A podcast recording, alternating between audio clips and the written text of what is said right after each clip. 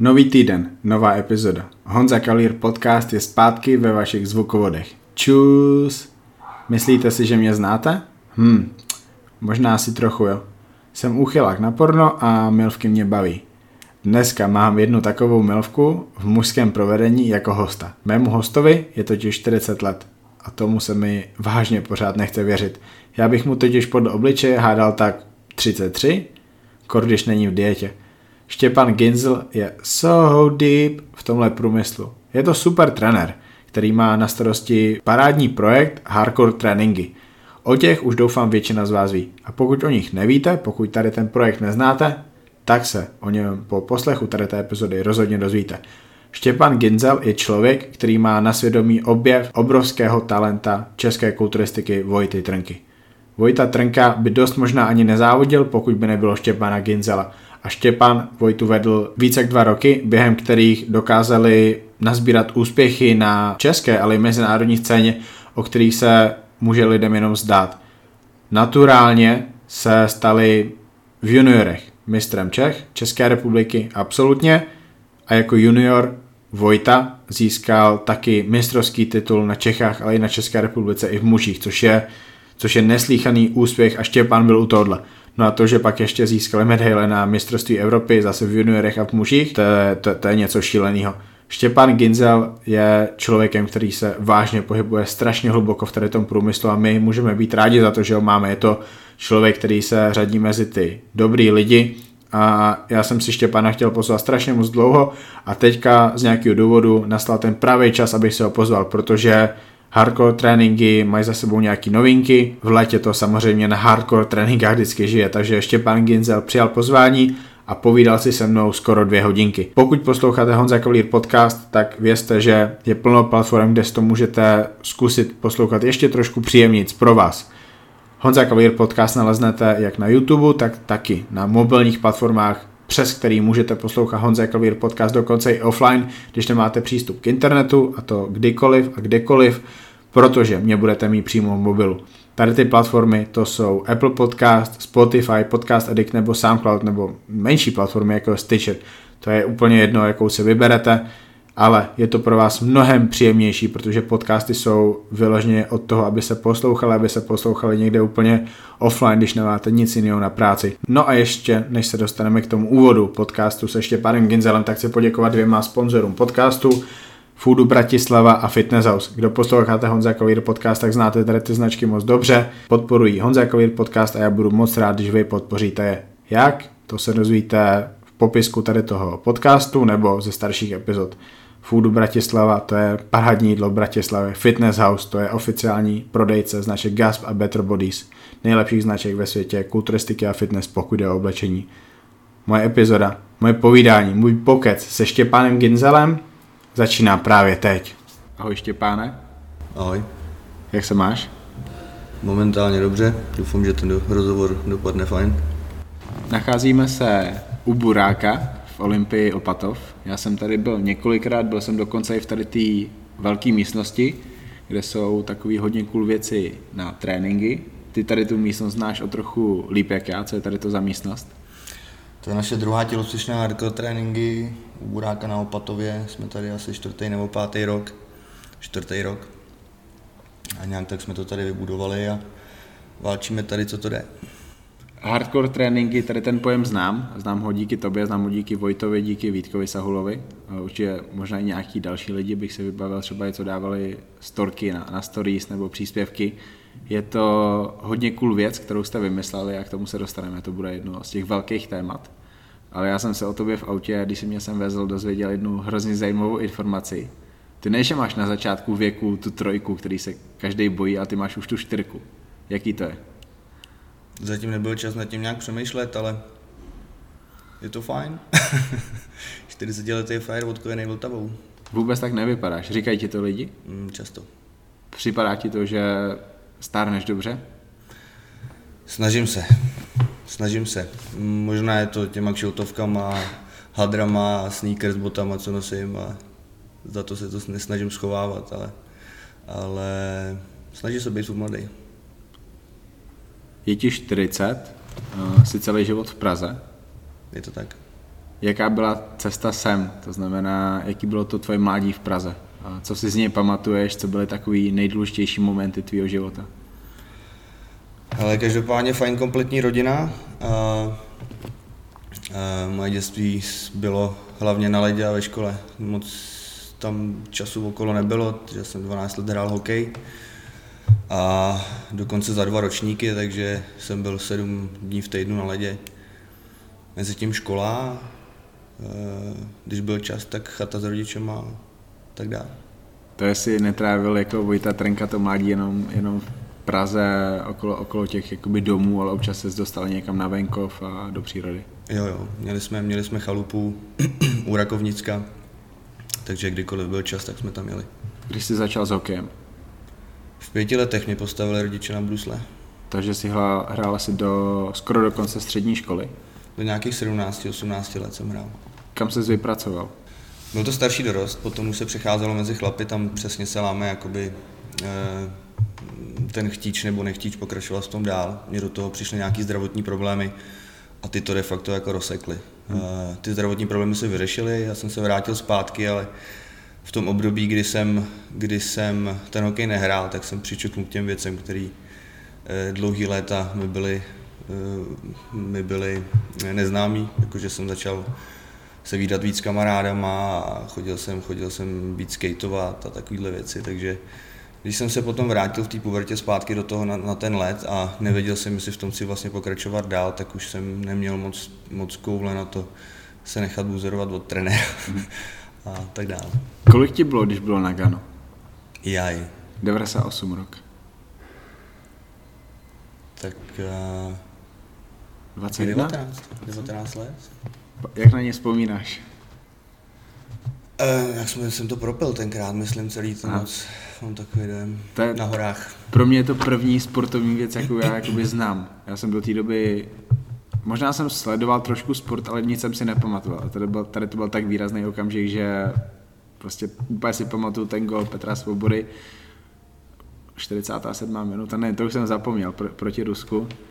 A jakoby tím pro mě začaly sporty a proto v podstatě už to bylo po tom tvém konci kariéry hokejový. To je právě paradox ten, že já když jsem skončil s tím hokejem, tak jsem o něm pět let nechtěl ani slyšet. Mm-hmm. Já jsem de facto ani nesledoval hokej v televizi, na Gáno byla výjimka, ale pamatuju si, že tou dobou jsem právě hodně jezdil na hory, že, že jsem, jsem nějaký období, kdy jsme si s kamarádama vždycky pronajali nějaký byteček punkový ve Špindlu a bydlo nás tam třeba 15 kluků v jednom bytě a byli jsme celou zimu na horách, takový bezstarostný, bezstarostný období. A pamatuju si, že že tu noc jsme říkali, že na to budeme čumět celou noc a trošku jsme to zapili všechno. No. Mm-hmm.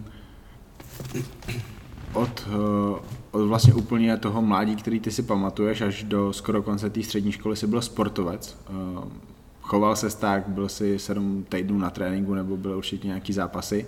Považovalo tě okolí za toho sportovce, to je tady ten fakt sportovec, ten sportuje nejvíc. Eh, Brali tě rodiče jako hlavně sportovce? Určitě jo, určitě. Fakt to nebyl čas na nic jiného a ještě, ještě to bylo spojené s tím, že jsme měli hokejovou třídu, takže jsme byli parta 30 kluků jako furt, ever, všude. Eh, na ledě, cestou, cestou na, hokejový, na, na, na hokejový stadion, eh, zpátky do školy, ve škole, takže mm, to byl jenom, jenom sport, no, nic jiného. Žil jsi v té době jenom tím sportem, myslel jsi jenom na ten sport, nebo kdy tam byly třeba nějaký nový vášně? Dá se říct, že jo, že fakt jako, že byl jenom ten hokej. Hmm. Táta to miloval, táta je prostě se mnou na všechny zápasy, máme připravovala jídlo, připravovala všechno, co bylo potřeba, prala mi štrupny, rybaná hadry a, a takhle se fungovalo. No. Mně se tady to mládí strašně moc líbí, protože člověk má cíl a jde si za ním a naučí se plno věcí. A prostě má to smysl. Není to takový jako, když někdo v podstatě nemá žádný vážný koníčky a, a tráví čas jako teďka ty lidi na sociálních sítích, nebo že prostě v 15 letech chlastají nebo tak. A vnímáš to tak, že tady to je pro mladého člověka hodně, hodně pěkný mladí, když může takhle žít sportem? Určitě, určitě, určitě mi to strašně moc dalo a když se tak uvědomuju, tak eh, mm, když už byl třeba čas eh, Mimo ten hokej, tak jsme stejně šli s klukama, si vzali klacky a šli jsme na nábřeží prostě ke Gotwaldovi a tam jsme, tam jsme si zase pinkali s tenisákem. Jako. Takže Uh, opravdu ta doba se tady v tom strašně změnila, no a je úplně znát, že mám tu čtyřku za krkem. No.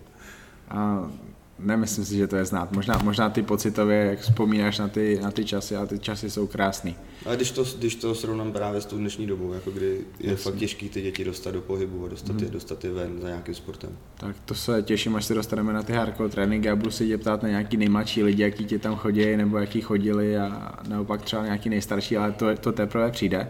Další takový menší téma to je skateování. Jak se dostal k tady tomu sportu? To je, to je vlastně taky hodně zajímavý sport, často je hodně brutální. Já jsem viděl teďka nějaký solidní pády, i když uh, taky jsem viděl, že ty lidi, ty kluci hlavně, co to dělají, umějí hrozně dobře padat. A často dopadnou na nohy v situaci, kdybys prostě čekal, že se brutálně rozsekají. Mm-hmm. Jak se s tomu dostal ty?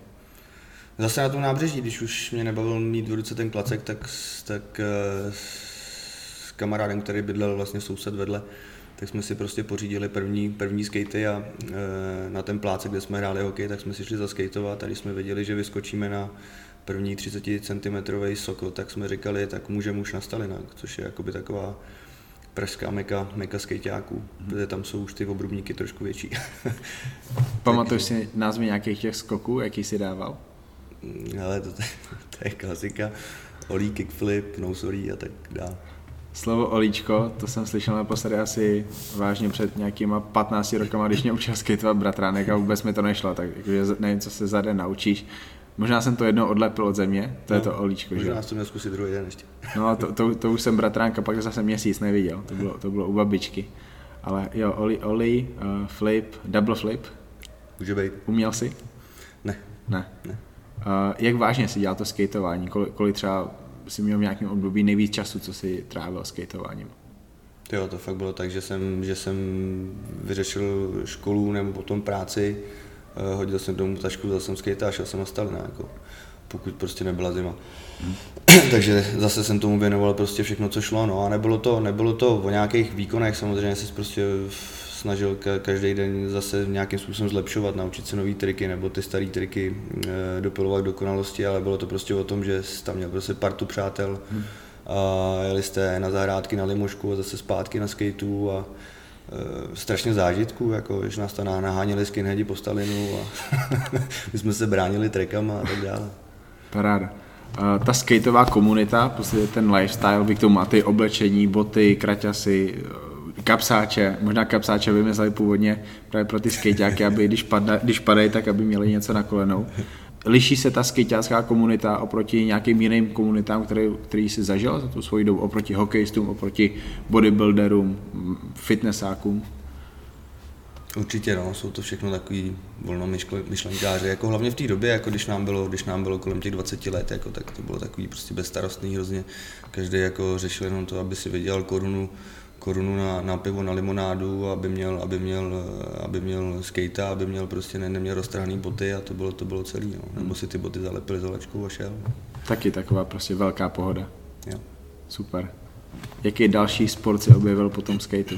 Hnedka snowboarding, no, když, když prostě se v zimě nedalo jezdit, nedalo jezdit na skateu, bylo tady jenom pár, pár miner, mineramp krytých, tak co tě napadne, tak prostě snowboarding, protože všichni ty kluci, kteří jezdí na skateu, tak většina z nich prostě na tom snowboardu tak jezdí, takže opět uh, jsem si senal prvního snowboarda a začal jsem, začal jsem jezdit na snowboardu. No. Bavilo tě víc snowboardování nebo skateování?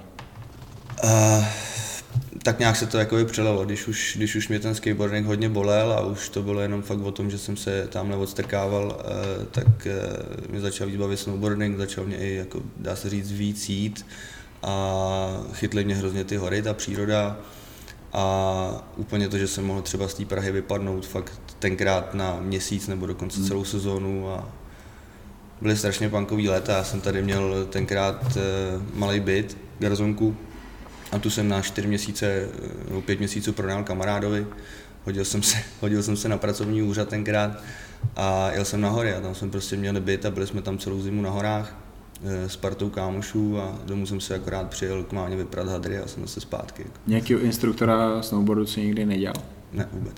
Bavilo by tě to, kdyby si byl teďka ten mladý kluk, který umí tady to, tak prostě já, já, já znám lidi, co fakt jedou na dva měsíce v zimě i třeba do Rakouska a dělají tam instruktora. Jo, ale dělalo to spoustu mých kamarádů právě třeba i v tom špindlu, je to taková celkem spíš otročina, jako hmm. musíš furt myslet na to, že druhý den prostě máš nějaký klienty. Já jsem to měl o tom, že jsem tam mohl být a nemusel jsem nic jiného dělat. Hmm. I když jsme prostě žrali chleba, okurku a čabajku. Však to je ale, jedno. ale byl si prostě to, byl si tam, kde si chtěl být a dělal si, co si chtěl dělat. No.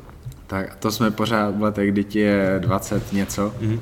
a do té dnešní doby zbývá ještě hrozně moc. Kdy poprvé si objevil čínky, posilovnu, silový trénink? Asi, eh, asi když už jsem ani moc neskejtoval a čekal jsem na zimu, aby jsem mohl jít na hory, tak eh, ještě při práci tenkrát kuchaře, protože já jsem vyučený kuchař původem, s tátou jsme měli dvě restaurace, tak uh, jsem tak nějak jako tušil, že, že a to se spíš dostávám až té trenéřině, tak to, to teďko nechci, ale když jsem se nemohl realizovat v tom hokeji a ani jsem se k tomu hokeji moc nechtěl vracet, tak eh, první, co mě napadlo, tak prostě jít do posilovny, protože během toho hokeje jsem samozřejmě nějakým způsobem do té posilovny chodil. A to bylo takový plácání, že nás do toho ani nenutili trenéři, to jako vůbec si to chtěli mít všechno pod kontrolou a dělat si to svý, tak jak to bohužel dneska spoustu trenérů hokeje a kolektivní sportu dělá.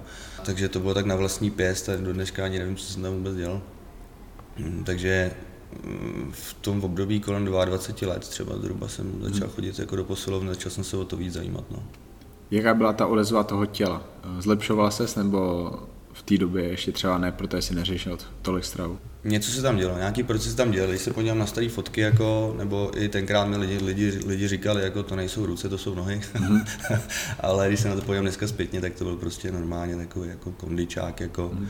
ale nedalo se mluvit o žádné formě nebo o něčem stravování, jako už vůbec ne. Já jsem si myslel, že když budu KFC, tak je to kuře, je to zdraví. Jako, takže, takže asi tak to fungovalo. No. Kdy se z toho stalo trošku něco víc, protože pak si se dal na trénování, to znamená, musel se to naučit a musel tě to bavit tak, že si to chtěl dělat, protože jinak by si nechtěl ani trénovat. Když jsem šel tenkrát jako, uh, chtěl jsem trénovat, to bylo o tom, že já už jsem tušil, že ta kuchařina mě prostě nebaví a nebere, Možná to bylo i tím, že hnedka od začátku jsem byl v té kuchyni vlastním pánem a spíš jsem tam jako by lidi zaučoval. A vždycky, když jsem si s někým měsíc páral, tak šel vodům dál a jsem tam dostal náš dalšího nový učně. A prostě mě to nebavilo. A, a s tátou jsme řešili, že tu restauraci prodáme a zavřeme, tak já jsem říkal, co dál. A když už jsem nějakou dobu cvičil, tak jsem říkal, hele, půjdu prostě na kurz trenérský a, a uvidí se, nečekám, že se tam něco jako dozvím závratného, ale ale přesně, aby jsem měl ten papír a eventuálně jsem mohl, mohl nějakým způsobem něco začít dělat. Byl jsem tenkrát právě domluvený v Hit, Fitness Flora na Floře eh, s Honzou Jirkelem, který tam dělal manažera, že bych tam třeba mohl začít dělat na recepci a třeba si tam nějaký klienty postupem času, postupem času našel. No a tak to de facto bylo, no. šel, jsem, šel jsem k Stachovi, udělal jsem kurz, šel jsem na recepci, občas jsem trénoval nějaký kamarády, postupem času se ze mě stal jako full-time trenér. No.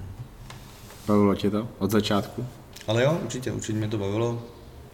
Jo, bavilo. Jaký jsi byl trenér? Byl, byl jsi ten trenér, který lidi bere jenom na stroje, nebo tam byly nějaký čínky, nebo tam byl trénink, který spíš připomíná teďka to, co jsou hardcore tréninky? Hmm. Myslím si, že jsem byl na ty lidi relativně celkem opatrný hnedka od začátku, protože jsem se fakt jako bál, aby se mi spíš neublížil. Protože jsem si byl vědomý toho, že jako rok dva roky nějakého cvičení a praxe jako eh, není nic světoborného. Okoukával jsem, co se dalo, samozřejmě jsem měl svý nápady už tenkrát, jako který jsem právě potom měl možnost realizovat na těch hardcore tréninkách. Takže spíš s váhou vlastního těla a na strojích jsem cvičil. Mm-hmm. Tenkrát jako nějaký pomůcky, jak se říká, na funkční tréninky mm-hmm. nebyly. Tam jako maximálně vysovat nějaký TRX a to bylo celý. Mm-hmm v tady té době už se zajímal o kulturistiku, o nějaký, o nějaký kulturisty, po případě to, jak to třeba vypadá v České republice, jaký je tady nějaký systém, že je tady nějaký svaz, jak to vypadá? O závodní kulturistice v Čechách určitě ne, jako, ale o kulturistiku jako takovou jsem se zajímal ještě mnohem dřív předtím, jako klasika videa s Roným Kolemanem, hmm. tak. Kdy se z toho stal nějaký, nějaký ten zájem o ten sport jako celek, že si možná i ty uvažoval o tom, že by si mohl v něčem závodit. Kdy tam byla první myšlenka, že by se postavil na, na prekna. V té době možná ještě mezi kulturistama. To men's fyzik asi nebylo. Asi když jsem poznal svoji přítelkyni Verču, hmm. tak ta už v té době, kdy jsme se poznali, právě taky na Floře, tak už asi druhým rokem závodil body fitness. Tím jsem se nějak, nějak k tomu dostal blíž, byl jsem je na těch závodech, potom, potom závodila na Žofíně, byly závody mistra Miss Fitness, pořádal to nikdy si nespomenu to jméno toho pána, ale moc pěkný závody a ona byla tam moc, moc pěkná, moc mi to líbilo, ale spíš jsem zase klasicky moc nechápal, co se v ní odehrává během té přípravy, jak to tak bývá, takže, takže to mě napadlo, že bych to někdy chtěl zkusit asi no, v tu dobu. Moc pěkný závody si říkal. Čím byly pěkný? Protože já teďka moc neslyším, že by někdo o nějakých závodech řekl, že jsou moc pěkný, protože ty závody teďka nebývají pěkný. Hmm. Čím byly pěkný tady ty závody? Už jenom to prostředí eh, toho Žofína prostě eh, na Vltavě je super. Bylo to něco, byli tam dokonce lidi prostě ve večerních šatech a tak dále, no. jako mělo to, mělo to, mělo to prostě nějaký kouzlo eh, pořadatelsky zvládnutý, úplně skvěle, krásná stage, prostě všichni měli možnost sedět, a ty závody tam, tam byly vlastně, myslím, že akorát dvě kategorie, to bylo fitness, eh, chlapský a ženský, jakože body fitness, ale měli tam i promenádu ve večerních šatech a, mhm. a takovýhle přidaný disciplíny, takže to bylo, což se Verče strašně líbilo, protože ona vždycky v tom hledala tu ženskost, ona mm. nenáviděla body fitness, body fitness v tom, že si připadá jak nějaký věšák, že se tam čtyřikrát otočí do, do kola a zase jde pryč. Že tady měla možnost si natočit si vzít si večerní šaty jako a projít se po pódiu. A... Závody fakt moc pěkný. Tak to dává smysl pro tu kategorii. To, to se mi líbí. Líbí se mi, že jsou ve světě takové organizace jako ta Pola Dilata, ta VFF, nebo VBFF, nevím, jestli jsi to sledoval, a tam jsou celkem namakaný holky, řekl bych něco mezi bikinama a body fitnesskama teďka a oni nosí opravdu krásné šaty, anebo mají, prostě mají třeba křídla jakoby na sobě mm, a hrozně, hrozně hezký oblečení. Mm. A zároveň jsou tam pořád vidět břišáky, stehna, namakaný ruce, ramena, záda. A je, je, to, je to show, a zároveň je to fakt o těch svalech. To, mm. to mi teďka chybí. Mm. A zajímalo mě to, jakým, jakým způsobem to byly hezký závody, protože já si teďka moc hezkých závodů nepamatuju. Je to tak, no, dneska je to jako v, prostě baťaši je cvičky, no. Jdem vydělat peníze tím, že pořádáme soutěž a aha, tečka. Aha, udělám to nejnutnější, co tam, co tam hlavně tam nedat, nedat moc zrcadel. Mm-hmm. To. E, vzpomněl jsem si, pan Kuta pořádal tenkrát pan ty Kuta. závody. E, myslím, že má i fitko. Kuta, mm. Kuta fitness, něco takového. Kdo je první kulturista, který jsi viděl naživo? Fakt nějaký takový, že velký chlapík, že si jenom zíral, že si nechápal, že je někdo takhle obrovský. Bože, to já si vůbec nespomenu. Ne. Mm, fakt nevím teď. Kdy jsi viděl poprvé Buráka? Pamatuješ si? Buráka jsem viděl asi poprvé u mě ve fitku, hmm. ve Vršovicích, v první olympii. V té době už se asi znal tady ty velký kulturisty. Uh, no, on byl největší, jako spadla mi brada, když jsem ho viděl. On byl, myslím, tenkrát ještě v nějaký přípravě, ještě, mm. ještě že byl, že byl po, to, po toho stárem tenkrát. A, Jaký to byl rok? Ty jo. Nevíš. Se nespomenu. V té době už byl možná profík, tak to už bylo na profi závody, nebo to bylo na tu amatérskou olympii na Arnold Classic. Je to, to... Eh, eh, jako já jsem hrozný debil na jména a hrozný no. debil na, na datumy, ale to počty, takže o tom to si asi nepokecáme. Ta, takových lidí už jsem měl v podcastu hodně, to, jakože jsem na to zvyklý. Uh, měl, měl jsem jednoho legendárního člověka, možná si vzpomenu na to, kdo to byl, uh, kdo si vyloženě nepamatuje žádný jména. Teď, teď mi to jméno vypadá, bylo to celkem nedávno. Lukáš Gabriš si myslím taky vůbec nepamatuje a hmm. nejsem si jistý, jestli to byl on. Um, jak, jak si ty v tady té době, to znamená, když jsi poznal přítelkyni Verču, uh, budoval tu svoji postavu, jaký tam byly cíle? Uh, bylo to prostě vypadat dobře, nebo bylo to mít nějakou sílu, nebo už si třeba uvažoval, že by se taky někam postavil? Ještě furt jsem úplně jako jistě neuvažoval, já jsem byl vždycky takový strašný introvert, nedokázal jsem si představit, že by jsem si stoupnul na pódium, na pódium eh, před nějaký lidi, pod nějaký světla, eh, možná, možná i proto, jak k tomu se dostaneme, jsem nikdy neuvažoval úplně o kulturistice, protože, protože ty tanga pro mě byly jakoby moc. Mm-hmm. Já se jako na to podívám, určitě super, ale že bych se tam stoupnul já, nic horšího, než se otočí frajer prostě ve vytáhných eh, tangách a má, má chcíplou prdel. tak eh, to jsem si dokázal představit, ale ale já jsem to spíš eh, dělal tak, aby jsem vypadal dobře, prostě klasika, chtěl jsem mít oddělený ramena, chtěl jsem, chtěl jsem, aby byly vidět břišáky, já jsem byl spíš takový, od těch 12 do 18 jsem byl spíš takový tlustý dítě. Tady jsem prostě viděl nějaký progres a chtěl jsem se dostat z něčeho někam, no, prostě hmm. vypadat, vypadat dobře, nestydět se za sebe, prostě, když vylezu někam k vodě. No. K tomu se taky dostaneme, ty jsi měl, ty máš za sebou nějaký zranění, které ti nedovolují mít obrovské nohy jako kulturisti. Mm-hmm. Um, tady to zranění je z hokeje. Ne, ze, ze snowboardu. Ze snowboardu. Um, plno zraní jsou úplný blbosti. Mm. Uh, u rozcvičky se lidem stávají, stává víc zraní, než když jdou nějakou maximálku nebo těžkou sérii. Tak nevím, jestli prostě nějaký blbosti si dělal na tom snowboardu, nebo to fakt bylo, že byla třeba nějaká vážná nehoda. Jak to na tom snowboardu se dělaly vždycky blbosti, takže je to vždycky blbosti. Hmm. Ale eh, tady to byl prostě dopad na placku, mm-hmm. přeskakování nějakého, nějaký, nějakého elektrick, elektrického rozvoděče, takže spíš jako blbost. To byla zima, kdy, nebyla, kdy, nebyla vůbec, kdy nebyl sníh, takže jsme tam hledali každý plácek, kde jsme mohli něco nafotit ale vím, že to zranění by přišlo dřív nebo později. Já jsem měl z toho hokeje, prostě do dneška mám prostě vytáhaný postranní vazy a ty kolena nedržely tak, jak měly. Takže byl to jenom jeden blbý dopad a urval se křížový vás, což je jakoby de facto zranění, co, co se stává každému třetímu člověku. Jako. Mm. Co to znamená pro ten trénink v posilovně? Co třeba nemůžeš cvičit tak, jako by mohl nějaký úplně zdravý člověk, který má to koleno úplně v pohodě? No, jedna věc je důležitá, takže já jsem našel na plastiku křížového vazu, a protože mi tenkrát eh, doktor, náš rodinný, rodinný lékař, řekl, že díky těm svalům, který jsem tenkrát na těch nohách měl, že ty nohy byly spevněné, takže eh, že není vůbec nutná ta operace, že mi to koleno drží úplně krásně.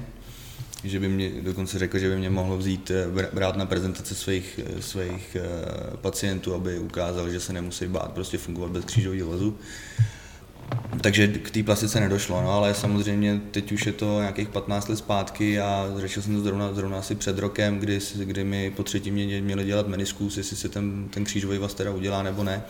A za těch 15 let v tom koleni došlo k takovým degenerativním změnám, že už to nemá cenu jakoby dělat, že jsme došli k názoru, že když se to utáhne tím křížovým vazem, tak by tam docházelo k chronickým bolestem, teď prostě chronické bolesti jako nemám.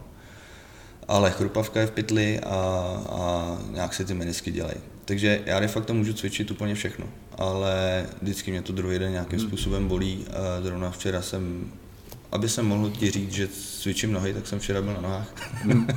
a bolelo mě to teda při tom, při tom, i při tom tréninku a já jsem prostě klasiku eh, dřepy, předklony s činkou a leg tam nějaký házat předkopávání. Mám takový období, kdy to prostě jde a kdy to nejde. Tam jde spíš o to, že když jsem chtěl udělat nějaký viditelný progres na nohách, tak to třeba měsíc a půl šlo, ty nohy se krásně zakulaťovaly, ale pak prostě přijde jedno loupnutí a zase se musíš prostě na měsíc na ty tréninky vykašlat. A takhle jako žádný rozvoj rozvoj neuděláš. No. Píšu si Štěpán Ginzel cvičí nohy. Říká si předklony, to znamená good morning, cvik. Mm, Nebo co jsou předklony? Jako hamstring, na hamstringy. Aha, takže nějaký rumunský mrtvý tahy asi. Mm, mm. Dobře. Um, pak se z nějakého důvodu v tom světě kulturistiky objevila nová kategorie, kategorie men's physique. Ta byla přijata různě, někdo byl nadšený, někdo byl naštvaný a postupem času se, se, stal, se stal naštvaný ještě víc a víc tím, co se z té kategorie stalo, tím, kolik závodníků pak chodilo na ty soutěže a, a spolu s bikinama se z toho stala spíš soutěž bikini fitness, kult, uh, men's fyzíků a kulturisti byli ocenutý až někam na konec. Tím spíš, když měli jít na, na řadu až na konec kulturisti. Pro tebe to ale byla možnost, jak se dostat do toho světa kulturistiky a fitness za závodici, protože to byla kategorie, kde ty nohy nebudou vidět a zároveň můžeš tam ukázat tu část postavy, kterou máš, tu, kterou buduješ a ta, co se ti líbí. Prostě ty břišáky, ty, ty super ramena, prostě namakaný vršek a nohy si asi pořád cvičil, hmm. ale soutěžit by se v tom nedalo. Hmm. Kdy jsi věděl, že budeš soutěžit v Men's Physique? Uh, Zase ten rok po tobě chci, no. No, tak první závody byly 2014. Aha. Ne, Ne? 2013 možná, hmm. ale zas to bylo, zas to bylo díky, díky Verče, hmm. protože uh, když budu úplně upřímný, tak my jsme tenkrát měli, jak to tak bývá, mezi partnerama nějaký, nějaký problém a měli jsme asi půlroční pauzu, ani ne možná. A já jsem, já jsem tu pauzu řešil tím, že jsem přestal žrát, začal jsem třífázově cvičit. A potom se všechno vysvětlilo, nějak jsme se dali zase zpátky dohromady a ona koukala, co se se mnou jako stalo za ten, za ten půl rok. A já jsem jí prostě chtěl jako dokázat, že to taky dokážu a tak dále, jak to tak bývá. No a tou dobou, tou dobou eh, probíhala nějaká nominace, myslím, že na Arnold Classic v Madridu a večer mě tam přihlásila z ničeho nic. A já jsem jako samozřejmě odmítal, odmítal, ale když už to, když už to věděl Burák, když už to, když už to věděl tenkrát Slávek Vinogradov, tak jsem říkal, tak tam asi teda jako půjdu. Týden předtím byl Pepa Opava, takže jsem říkal, OK, tak půjdu na Pepa Opava a když, když mě vemou, tak pojedu na ten Arnold. Takže jsem šel na nominaci a řekli OK, domluvil jsem se tam s Burákem, jestli by se o mě nepostaral, vlastně tenkrát první takový větší kontakt s Burákem. Řekl, že určitě, že jo, znal mě z fitka, viděl, že nějakým způsobem makám, tak se mě ujmul a šlo se dál, no. Jaká to byla příprava? Jaký to bylo? To, to, to, není, to není sport jako hokej, to, hmm. to není ani sport jako to pohodový skateování, kde prostě jste v klidu a pilujete nějaké věci dokola. Hmm. Kulturistika, men's fyzik není o tom, že podáváš nějaký výkony. Hmm. To je o tom udělat z té postavy to, co z ní pak bude na tom stage. Ono jde o to, že, že jestliže byla nominace na Arnold, tak počítám, že byla třeba měsíc před Arnoldem a jestli jsem, jsem chtěl jít ještě měsíc při, týden předtím na, na Pepa Opova, tam byly tři týdny na doladění nějaké jako formy. Já jsem byl tenkrát prostě servaný jak králik. Vůbec divím, že jsem na sobě nějaký, nějaký svaly měl, když jsem prostě naturálně jsem měl dvě jídla denně a, a, a a cvičil jsem fakt třífázově, tak se divím, že tam vůbec jako něco zůstalo, a když se dneska podívám na ty fotky, tak se samozřejmě směju. Ale servaný jsem byl, jako tenkrát říkal Burák, když mě viděl, říkal, že, že vypadám, když jsem odvodněný už. Uh, takže tam se to jako doladilo ty poslední tři týdny a pak se dělala nějaká super kompenzace. No. A nutno říct, že nakonec jsem na tu Pepa Opavu nejel. Nevím, jestli jako prošel jsem si normálně tu super kompenzací, já jsem asi nebyl zvyklý na to, jak tě špatně při té super kompenzaci tak eh, mi bylo špatně, jak jsem říkal, ty teď si sednou do auta, jet prostě někam na Moravu nebo kde to je. A, e, to se mi jako nechce, takže tenkrát jsem se na to úplně vykašlal, dneska samozřejmě říkám, že jsem úplně pitomec. Hmm. A bohužel jsem teda jel už na, rovnou na ten velký závod. No.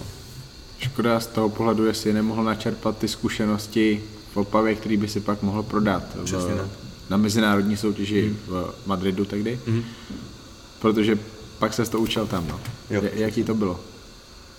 Ještě, ještě nevím, jak to dopadlo, protože vlastně já, já men's fyzik kategorie nesledu, Chápu. že předpokládal bych, že to možná dopadlo takže jsi ani dostal z eliminace, tím, že uh, plno dobrých závodníků uh, na Arnold Classic, kde je úplně naprosto tragický světlo, Martin Dráb by asi mohl povídat svoje, uh, prostě bylo bylo hrozně zklamaný z té soutěže. Oni ani neměli žádný pořádný fotky, rozhodčí se ani na ně nepodívali. Bylo to jako by ani nebyli na té soutěži. Jak to dopadlo u tebe? Velmi vtipně. Ve čtvrtek byla prezentace, kterou jsme si jenom odstáli, odstáli klasicky tři, tři, tři hodiny prezentace. A myslím, že v sobotu, v sobotu byl závod. A já jsem přišel na ten závod, jeden jako z prvních, protože vždycky jako chci být na těch závodech hlavně včas, aby jsem se tam v klidu všechno připravil ještě tím, že jsem tam byl prostě poprvé, tak jsem byl ještě o to víc nervóznější, že? A furt jsem chodil těma pořadatelma, kde mi dají číslo a oni mi, oni mi říkali, ještě máš čas tvoje kategorie, jako nejde, nejde, nejde. A mm, pak tam najednou jako lítali, jdete, jdete na pódium. A říkám, já jsem tahle kategorie, já mám jít na pódium. A říkal jsem vám o to číslo a on ty tady nejsi napsaný. Říká, aha, takže eh, měl jsem tam připravený klasický, že jo, tréninkovky, hamburgera, tohle, to, tamhle to, tak to, na to jsem všechno vykašlal, dostal jsem, dostal jsem číslo, oni mě tam dopsali tuškou na papír a já dneška říkám, že jsem tam dělal spíš speakera, protože jsem si, mě, mě tam postavili v té řadě asi 35 kluků a jediný fotky, který mám, mám od Verči, kdy stojím mm. za tím pořadatelským stolečkem, že vypadá, že ty, že ty závody speakeru. A samozřejmě jsem se nedostal dál žádným způsobem. Mám asi, mám asi jako dvě hezké vzpomínkové fotky z těch závodů a, a to je celý. No. To byl sport, co? Jo. Co, co bylo dál pro té, to musela být mizerná zkušenost. Byl jsem strašně nasranej a samozřejmě, když se lezu z toho pory a když jsem potom šel ven a dělali jsme si s nějaké fotky, tak jsem říkal, že už never, jako že nikdy. Za pár dní jsem mluvil jinak, no. Říkal jsem, takhle to nemůže skončit, to prostě musím zkusit ještě jednou, no. Takže co bylo dál? Dál už byly Čechy. Mm-hmm. První Čechy uh, ve fyzik. Uh, tam jsem byl druhý. To, to už zní líp, jak, jak, ten, jak ten Madrid. Mistrovství Čech, pak bylo asi mistrovství České republiky. Mistrovství republiky, tam jsem skončil devátý, hmm. do dneška jakoby vůbec nevím, proč se tam stalo, ale tam jako tam jsme se prostě všichni strašně hledali, nikdo nevěděl, jak tam má stát, jak se má já jsem vypadal jak nasraná surikata, jak jsem se snažil smát, takže, takže jako mohl se tam stát cokoliv, no. A zase jako ne, nečekal jsem samozřejmě, že z druhého místa, místa mě pošlou na devátý. No. Jasně. Ale zase skvělý závody, tenkrát to bylo eh, na Hamru, na podvinném mlíně eh, v té velké hale. Takže to bylo fajn. Mhm. Jaká ale byla zkušenost eh, závodit na mistrovství Čech, to znamená, byly tam určitě lidi, co tě znají, bylo to pro tebe mnohem blíž jak ten Madrid a hlavně nejenom, že si teda postoupil do té soutěže a ještě si postoupil do finále, bojoval tam o vítězství, skončil si druhý, jaká byla tady to zkušenost? Závody byly právě skvělý, no. Tím, že jsme se tam znali spoustu kluků v backstage a de facto jsme byli všichni na stejné vlně, protože všichni jsme tam stáli úplně poprvé, všichni jsme viděli úplný houby o tom, co máme dělat a tak dále, co se, co se jako stane. Takže vlastně jsme ani nervózní nebyli, no, protože jsme si z toho dělali takový, takový, takový seminář, dá se říct. Bylo to dobrý, bylo to sranda.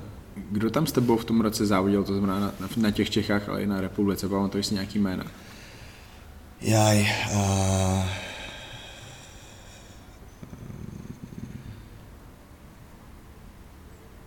Myslím, že tam byl Kraus od Havelkový. Uh, zase jména, no. Klasika. Myslíš, že tam byly nějaký... ty, ty, myslím, že málo který lidi z té doby ještě závodí. Tak, tak, to, na to jsem se chtěl zeptat. No. To, byla, to byla jiná doba v tom Mencvizík, to až potom přicházelo, že vlastně ty, bavili jsme se o Tomášovi Klíčovi, ty ho znáš? No, osobně ho neznám. Určitě. Tak, ale jakoby víš, že závodil, to, no. to, to, pro, pro mě je to nejlepší mecvizík, jakého my jsme kdy měli, i když on v podstatě to ukázal jenom na, na tom Arnold Classic, kde vypadal v té době přesně tak, jak já jsem si myslel, že bude vypadat tady ta kategorie. On pak nepokračoval, on vlastně od té doby nezávodil, měl nějaký zdravotní problémy a tím jakoby nějakým způsobem nastartoval to men's fyzik v Česku. Ještě se chvilku čekalo, než budou ty závody v Česku. Ale pořád to byla úplně jiná doba, než to, než to co je teďka. Že? Teď, teď tam závodí úplně, že každý už i kašlou na kulturistiku ty mladí kluci a jdou do men's fyziku a, ani nevydrží, prostě dají sezónu, ok, pak konec a vydrží jakoby málo kdo, je to, byla to jiná doba. Jaký to bylo, nebo jinak se tam bylo tady to závodění v Men's Physique pro tebe sport, protože ty si dělal skateování, dělal si hokej, kde prostě to je zápas, tam jdeš o vítězství, musíš dát víc golů jak soupeř, jinak, jinak nevyhraješ. Byl sport závod v Men's Physique? No bylo to o nějakém překonávání, což se děje i v tom sportu, že jo. Jde ti o to, aby si byl rychlejší, lepší než ty ostatní eh, porovnávání a tak dále. A když, to, když se nad tím zamyslím jakoby výzloubkově, tak úplně ne. No. Hmm. Úplně, jak se to prostě nedá změřit, tak je to... Eh, ten, ten sport je před tím vstupem na to pódium, si hmm. myslím. Pak už, pak už ne. Pak už je to jenom nějaký jako zužitkování ty formy a, a to je celý. Tak drtivá většina lidí na světě dělá sport kvůli tomu, uh, jaký potěšení jim to způsobuje, to znamená ty endorfiny. Byly tam endorfiny po tom závodě, nebo jaký byly pocity po tom závodě? Na, na co jsi myslel? Určitě, já jsem jako, já, já jsem hrozný cítě, takže jako, když se to posralo, tak jsem, tak jsem byl nasraný a když se to povedlo, tak uh, mi tekly slzy jak hrachy, protože vždycky si vzpomeneš na to, co zatím bylo za dřinu. Mm jako když tam máš u sebe ještě přítelkyně, jako která to viděla s tebou a prožila s tebou za, ty, za tu přípravu něco, něco víc, ještě tím, tím způsobem, když byla i ona v přípravě, tak, eh, tak jsem to určitě prožíval, takže jako ty, ty vzpomínky jsou fajn. Co bylo dál po tom mistrovství republiky? Co, co si dál plánoval, jaký jsi měl cíle? Asi jsem tenkrát od tím byl celkem pohlcený, že jsem jakoby chtěl jít dál. Uh, já jsem věděl, že do jiné kategorie asi jako jít nemůžu, dokud se neobjevil klasik fyzik, tak nad tím jsem trošku začal uvažovat, snažil jsem se jakoby ty nohy zlepšit, ale zase prostě po dvou měsících jsem viděl, že to prostě nepůjde a stát někde a vypadat jak uh, patrací balon nahoře s ramenama a dole s ničím, jako to jsem nechtěl. Takže radši jsem šel do těch, do těch, do těch surfových plavek. A dál, dál Dál jsem chtěl nějaký mezinárodní závod a myslím, že tenkrát jsme udělali takový takový skandinávský trip, jeli jsme já, Verča, moje Verča a Verča Žižková tenkrát, co dělala body fitness.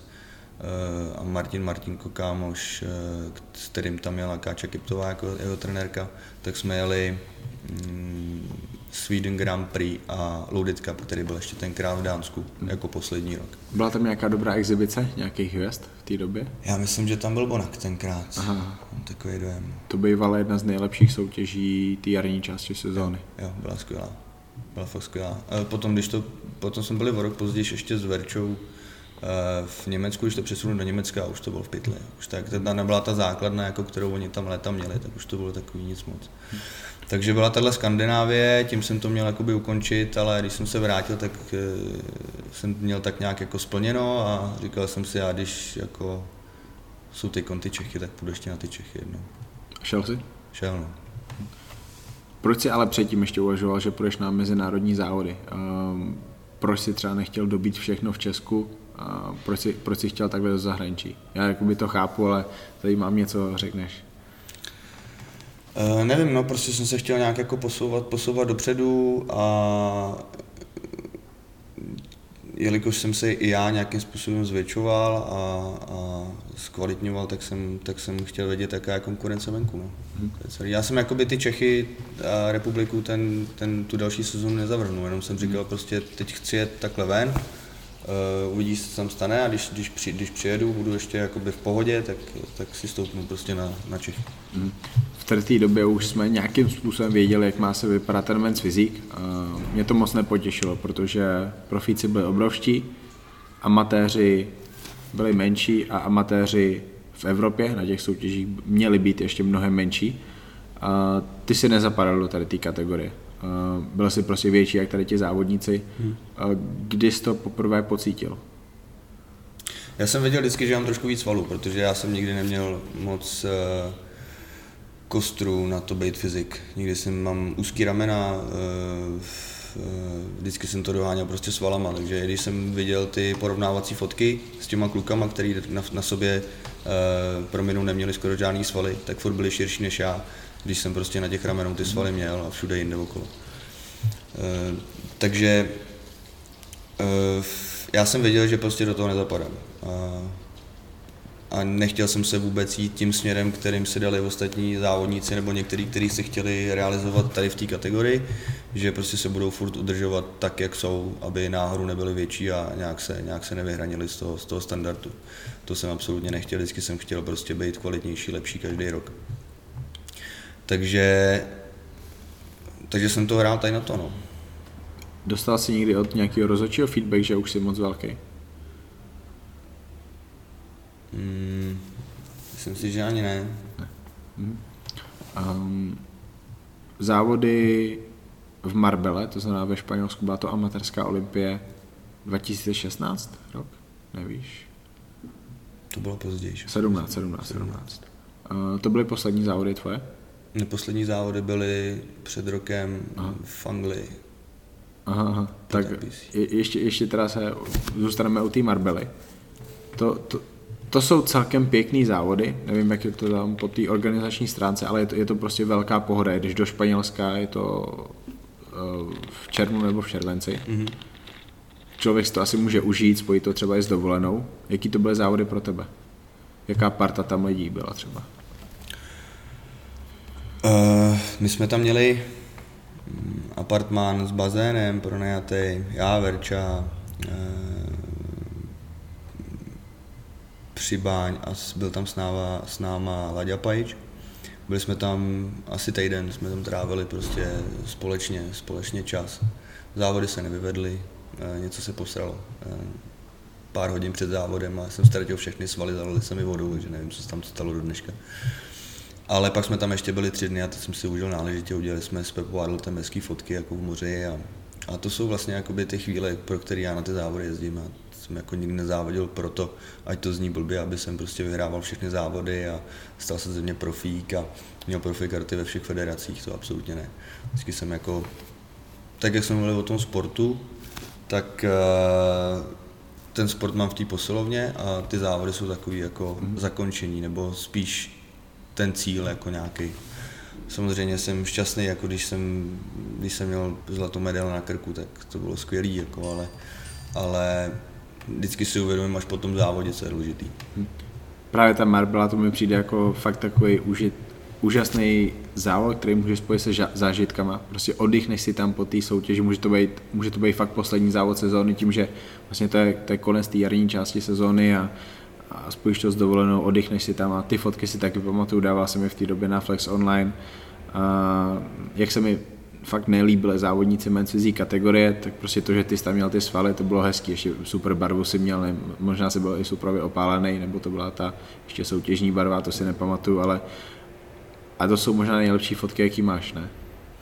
Už to bylo hodně zalitý vodou, to bylo, to bylo po dva, dvou dnech žraní. Já bylo to dobrý. My jsme, my, jsme, my jsme přišli odpoledne právě za, za Pepu Adletem eh, na pláž, kde fotil a já si vždycky domluvím nějaký focení a já na to potom po těch závodech nemám absolutně náladu, prostě já si chci odpočinout, nemám vůbec náladu na to, že by jsem někde ještě postával a tohle a pak samozřejmě se na to vykašlu a ten další den mi to je hrozně líto, takže já jsem přišel za Pepo a říkám, ty Pepo, myslíš, že by to ještě šlo? No ukáž, až tam ty břišáky tam ještě nějaký vydechneš, tak to, to zítra zkusíme, zkus ještě trošku stáhnout vodu do, do zítřka a to, tak jsme stáhli vodu a druhý den jsme šli fotit. Jako. Ty, ty fotky jsou takový, takový přijatelný, jakože právě tam nejsou úplně servaný líbí se mi. Jsem, jsem chtěl říct, že jsem nevěděl, jestli závodil v té Anglii, ale já jsem na to zapomněl a dostanu se k tomu, proč jsem na to zapomněl. Ale ty závody v Anglii, co to bylo za závody a jaký to byly závody pro tebe? Uh, Teď je to rok, co jsem tam byl, možná ještě ani ne. A ani jsem se na ně de facto jakoby nepřipravoval, nebo já, to, to jsem prostě já, já, já nějakým způsobem si načasuju zhruba jakoby tu závodní, závodní, tu závodní období a mm, snažím se dostat z nějaké neformy, z mikiny do trika tomu říkám, z trika do tílka a z tílka případně do plavek. A, a když jsem v nějaký ty tílkové formě, tak někomu řeknu, jestli by se na ně podíval, jestli si myslí, že to má smysl a jestli, jestli to nějakým způsobem má cenu dotahovat dál. Komu říkáš? E, do Anglie mi pomáhá Lekáča Kiptová. Mm-hmm. Stejně jako mi pomáhá de facto dlouhodobě online a jsme mm-hmm. kamarádi. Takže tam mě, tam mě dorvala Káča Kiptová. Mm-hmm. E, rozhodl jsem se tady pro ty závody, věděl jsem, že to nebudou jednoduché závody, Viděl jsem, že tam bude hodně závodníků, že kvalita bude vysoká, chtěl jsem prostě do NPC, chtěl jsem neřešit prostě to, jestli budu velký, eh, spíš jsem chtěl řešit to, jestli nebudu malý. Mm-hmm. A, a jeli jsme tam. Jaký to byly závody? UK Grand Prix. UK Grand Prix. Mm. Uh, já jsem na tu soutěž zapomněl, protože v podstatě těch soutěží je teďka strašně moc a když jsou v zahraničí, tak tam často ani nejsou fotografové. Uh, tady, pokud se pamatuju dobře, fotografové na té soutěži nebyli žádní pořádní a možná tam byl ten Christopher Bailey, mm-hmm. ale prostě k nám se nedostaly žádné kvalitní fotky a možná i na výsledky se muselo čekat a tím, že pro mě vlastně je ten víkend o tom, že OK, teďka prostě je ta soutěž a teď musí být ty výsledky a pokud vím, že nebudou, tak já to ani nebudu sledovat, protože v úterý ve středu už mě ty výsledky fakt nezajímají. Uh, jak jsi ty vnímal to, jak byla tady ta soutěž sledovaná, jaký tam byl třeba zájem fanoušků o tady tu soutěž, jaká, jaká byla úroveň? Z úrovně jsem byl nadšený. Z celkového toho pořadatelského e, prostředí jsem byl nadšený. E, prezentace byla rychlá, skvělá, nebylo to prostě na závodech, co jsem, co, co jsem znal třeba na Evels a tak dále, kdy tam sedí 10 lidí, každý má v ruce počítač a ve finále tě nezaregistrují, což se mi stalo už dvakrát v kariéře. E, tady má jeden fair čísla, druhý má papír, očkrt nedá číslo a jdeš dál. To byla jedna věc. Eh, druhá věc, že nás bylo 40 lidí v kategorii a nějaký, nějaký eh, urychlování na pódiu nebo takovéhle věci rozhodčí vůbec nepřipustili. Tam, i když nás tam bylo 40, tak každý měl prostě 3 minuty na svoji vlastní prezentaci. I když to prostě bylo náročné tam stát prostě půl hodiny na pódiu, ale prostě byl si na tom pódiu hmm. a prostě se tam mohl nějakým způsobem, měl si možnost se, se odprezentovat tak, jak si chtěl. Co se týče fotek, tak eh, ty mi poslali prostě přímo do mailu, poslali mi eh, dokonce kontakt na jednoho z rozhodčích, že kdyby jsem chtěl, tak ať mu, ať mu napíšu a, a on mi řekne jakoby svůj názor, jak, jak se zlepšit a, a co bylo důvodem toho, že jsem byl osmý a nebyl jsem třetí třeba. Takže myslím si, že to bylo podchycený velmi dobře. Já na to vzpomínám fakt jako na skvělý závod. Víš název toho fotografa? Jméno? Ten, co jsi říkal. Ten Bailey. Jo, jo. Tady jsou to super fotky. Aha. Aha, zajímavé. Uh, víš, kdo to pořádal, tu soutěž? Tu Bros Pro.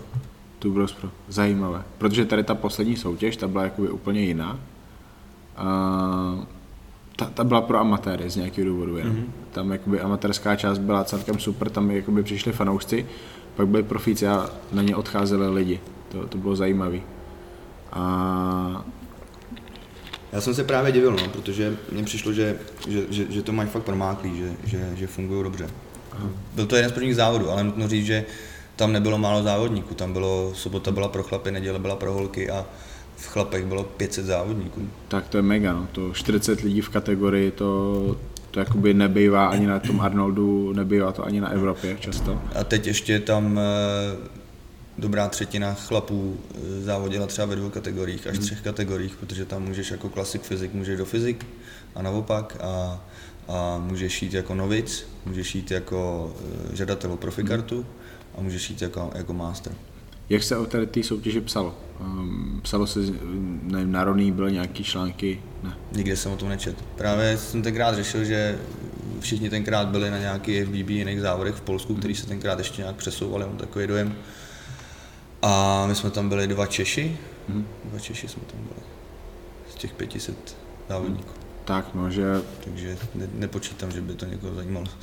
Ono, ono, mě by to zajímalo, ale prostě roztříštilo se to takovým způsobem, že, že je velice těžký něco dneska sledovat. Protože v podstatě buď budeš sledovat z nějakého důvodu všechno, a díky tomu budeš sledovat plno blbostí, že prostě je, ta, je tam 500 závodníků a drtivou většinu ani neznáš, hrozně moc jich ani nebude dobrých, anebo prostě si budeš fakt vybírat a nakonec třeba zůstaneš u toho, že budeš sledovat jenom profíky. Hmm. Co, co ty teďka sleduješ jako fanoušek kulturistiky? Když fyzik, tak fakt na té profi úrovni. Mm-hmm. De facto je BB závody a amatérské závody moc nesleduju, pokud se nejedná o moje kamarády nebo lidi, který znám a jinak, jinak sleduju bodybuilding, jako classic physic a 212 a open. Mm. Máš plánu ještě závodit? Ve 40? To je otázka, no.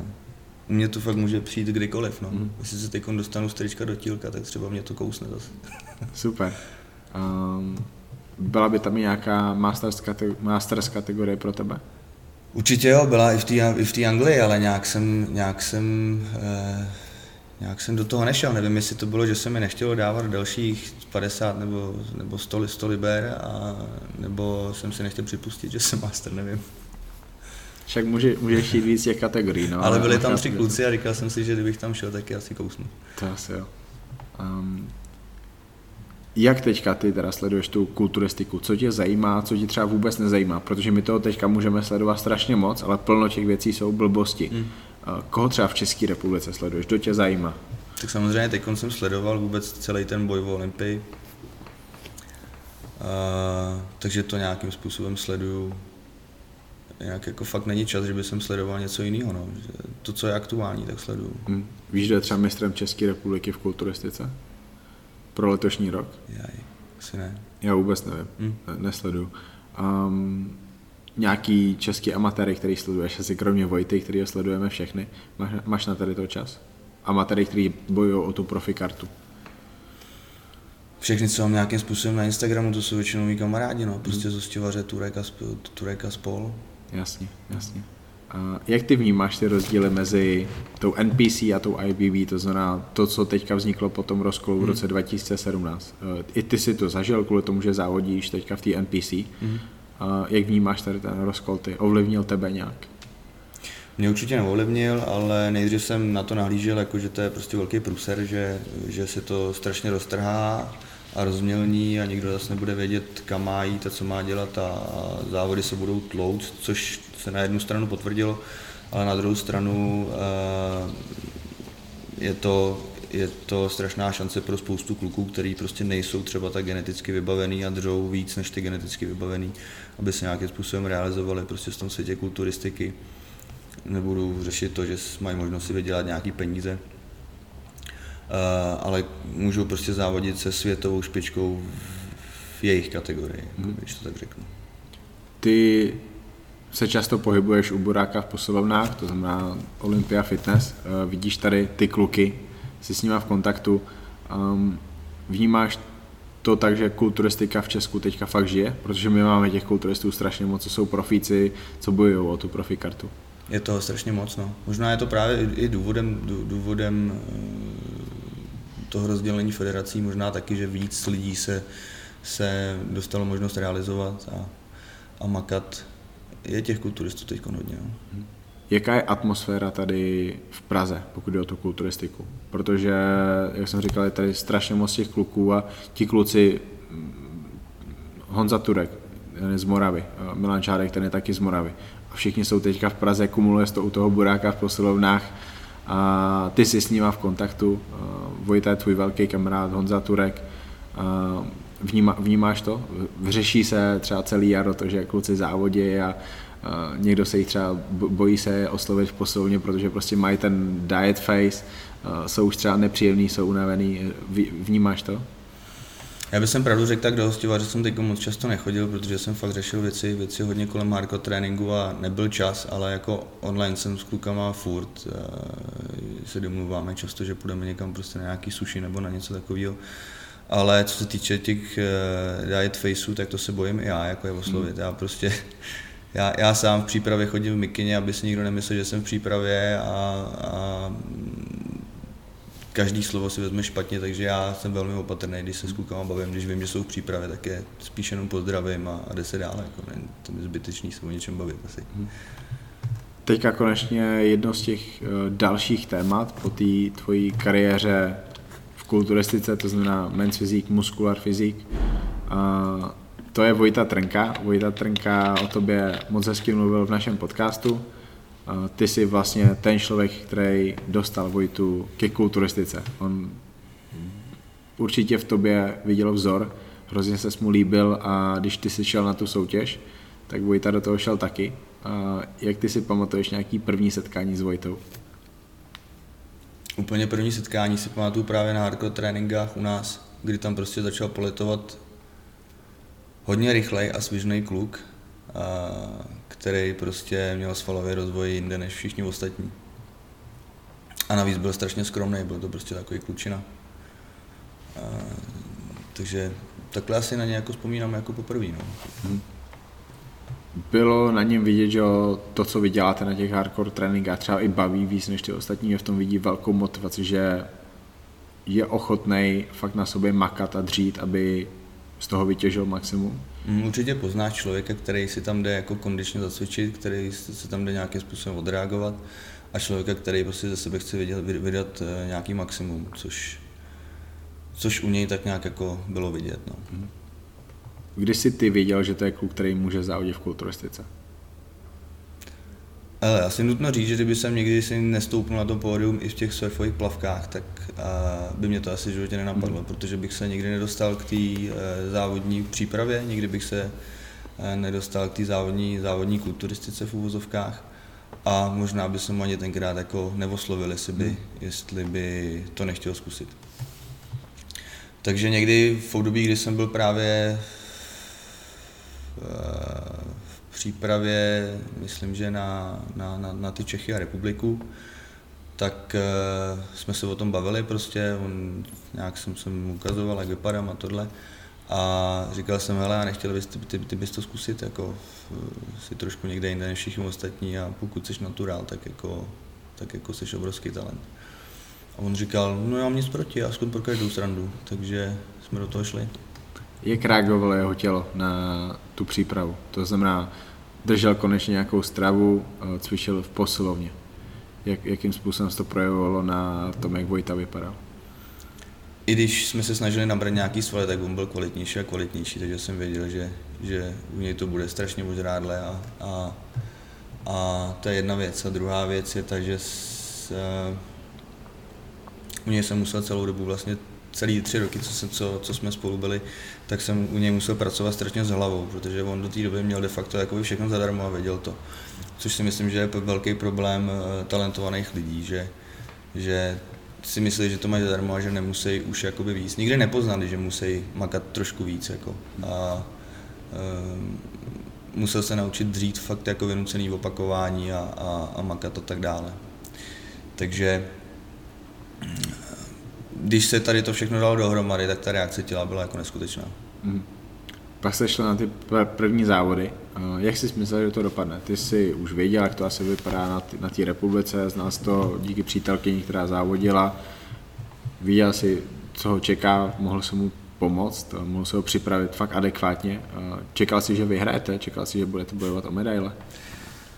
Asi možná jo, protože když jsem, pamatuju si, když jsem přivedl Vojtu sem na Opatov ukázat eh, Burákovi. A říkal jsem, hele, mám tady kluka jednou, který bych chtěl připravit na závody, chci, aby se, by se na něj mohl podívat, jak, jak, jak, to vidíš ty. A ten, když ho viděl poprvé, tak řekl, no to je mistr republiky. a za pár, míst, za pár měsíců tak stalo. No. Jasně. Takže jsme tam šli s tím, že ne, že mistr republiky, ale že by mohl samozřejmě dopadnout velmi dobře. Mm-hmm.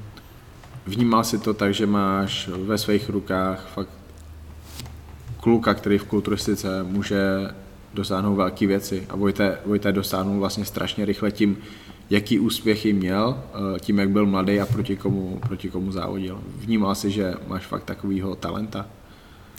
Určitě, určitě eh, to byl pro mě celkem velký tlak, protože jako posrat takovýhle talent, eh, to bych se asi jako neodpustil. Hmm. Takže, takže i tak jsem se s ním snažil zacházet. No. Hmm to, co byste spolu s Vojtou za ty tři roky dokázali, to jsou, to, to jsou vyloženě fenomenální výsledky. Za tak krátkou dobu to na jakou úrovni, úroveň se se dostali naturálně i na mezinárodní úrovni. To je naprostá bomba. Ty výsledky, pokud někdo neví, tak je to absolutní titul mistra Čech a České republiky v juniorech. Další rok absolutní mistr Čech a České republiky v mužích jako junior a ještě jste šli na mistrovství Evropy, kde jste měli bronzovou medaili v kategorii kulturistiky jak, v junior, jak mezi juniory, tak i mezi muži. Zase jako junior uspěl mezi muži, to je něco nevýdaného. To, to, to se nepovede moc kulturistům. Jak si na tady ty tvoje trenérské úspěchy pišnej? Byla to strašná jízda, no, jako nikdy na to nezapomenu a myslím si, že eh, vždycky, když se o tom nějakým způsobem bavíme s Vojtou a posíláme si třeba fotky z té doby, jako, tak, tak eh, oba na to strašně rádi vzpomínáme. Takže, takže to bylo skvělé, ještě v té době mi tam fakt padaly karty, jako já jsem měl pod sebou ještě asi tři kluky na fyzika, všichni prostě se dostávali prostě na, na, na placky a do toho jsem i v ten samý rok já prostě udělal mistr republiky, takže to bylo úplně skutečný období a to, co, to, co se točilo kolem Vojty, jako to, to bylo hodně. No. Na jakou soutěž vzpomínáš úplně nejvíc z těch eh, vlastně třech, na kterých jste byli? Uh, třech, tady těch, o kterých hmm. já jsem mluvil, protože těch soutěží bylo víc. To je strašně těžký, no. Tak první rok samozřejmě republika. Ani, ani ten první závod si úplně nepamatuju moc. Hmm. Ale republika, jelikož jsme se tam potkali ze spoustu, ze spoustu lidma, který jsme znali, tak na tu republiku vzpomínám moc a bylo vidět prostě, že on je z toho absolutně překvapený, co se jako stalo, že byl fakt v šoku. Stejně jako já. A, a byli v šoku z toho, že si ho berou na dopingovku. A z toho druhého ruku zase republika. protože tam se mi líbil asi nejvíc, co, co jsem ho kdy viděl na pódiu, myslím, jakoby za, za, za doby, co jsem připravoval já. Eh, měl asi 80, 80 kg, pak jsme měli, pak jsme měli týden na to stažení do 75. Byl krásný, kulatý, připravený, ale prostě když tam sejmul starý chlapy, prostě, který držou v posilovně 30 let, tak, tak to prostě bylo neskutečný a museli být kluci strašně nasraný. A, a pak ta Evropa, eh, to byla prostě jedna velká jízda a já jsem tam za ním přijel vlastně asi hodinu před prezentací a možná si trochu říct, že kdyby jsem tam nepřijel, tak si tu medaili neodveze, protože on by nenavážil. Mm-hmm. Uh, on měl asi o půl kila víc na váze, než, než měl mít, to znamená 75,5 a měli jsme půl hodiny na to, aby jsme stáhli tu váhu. Takže to bylo ještě o tohle toho okořeněný. Co, si, co jste dělali? Předpokládám, že musel dělat něco víc, než jenom plivat. No jasně no, tak uh, za prvý šel na záchod dělat dřepy, aby se pořádně vyprděl. Uh, pak jsem ho navlíknul do všech mikin, co, co, co tam snad v hale byly a tepláků a šustákovek a šli jsme dělat angličáky, běhat a tak dále a do toho citrony do pusy a tak. A pamatuju si tenkrát s Denu Razímovou, do dneška nevím, jestli to byl její klasický vtip nebo ne, nebyl, ale řekla, že když nenaváží, tak ať si sundá i ty, i ty závodní plavky, že taky něco váží. A šel na to převážení, jak já jsem, já jsem z rohu trošku sledoval, byl jsem nervózní jak prase, jak to teda dopadne, jestli se tam vejde nebo nevejde. A když jsem viděl jeho vykulený oči, když se podíval na tu váhu a začal si stahovat ty, ty slipáče, tak jsem říkal, teď to je v prdeli. Ale pak jsem viděl uh, vyděšený výraz pořadatele, který začal mávat rukama, jako že to nechce vidět, že, že, že plavky ať si nechá, že jako, že jako mu to dají. tak nás to kámen z srdce, no. Bylo tam asi nějaký deko navíc, no. Vážně to, to, co se Vojtovi povedlo a ty jsi byl u toho a měl si na tom obrovský podíl, protože takhle mladý člověk v kulturistice potřebuje někoho, kdo ho vede. To jsou to jsou výkony, které prostě dlouho nikdo nezopakuje. To, to, to, se, to se nestává, že by junior porážel chlapy, uh, chlapy, co tady to dělají, ne že pět, ne že deset, ale fakt 20-30 let. To je velká paráda.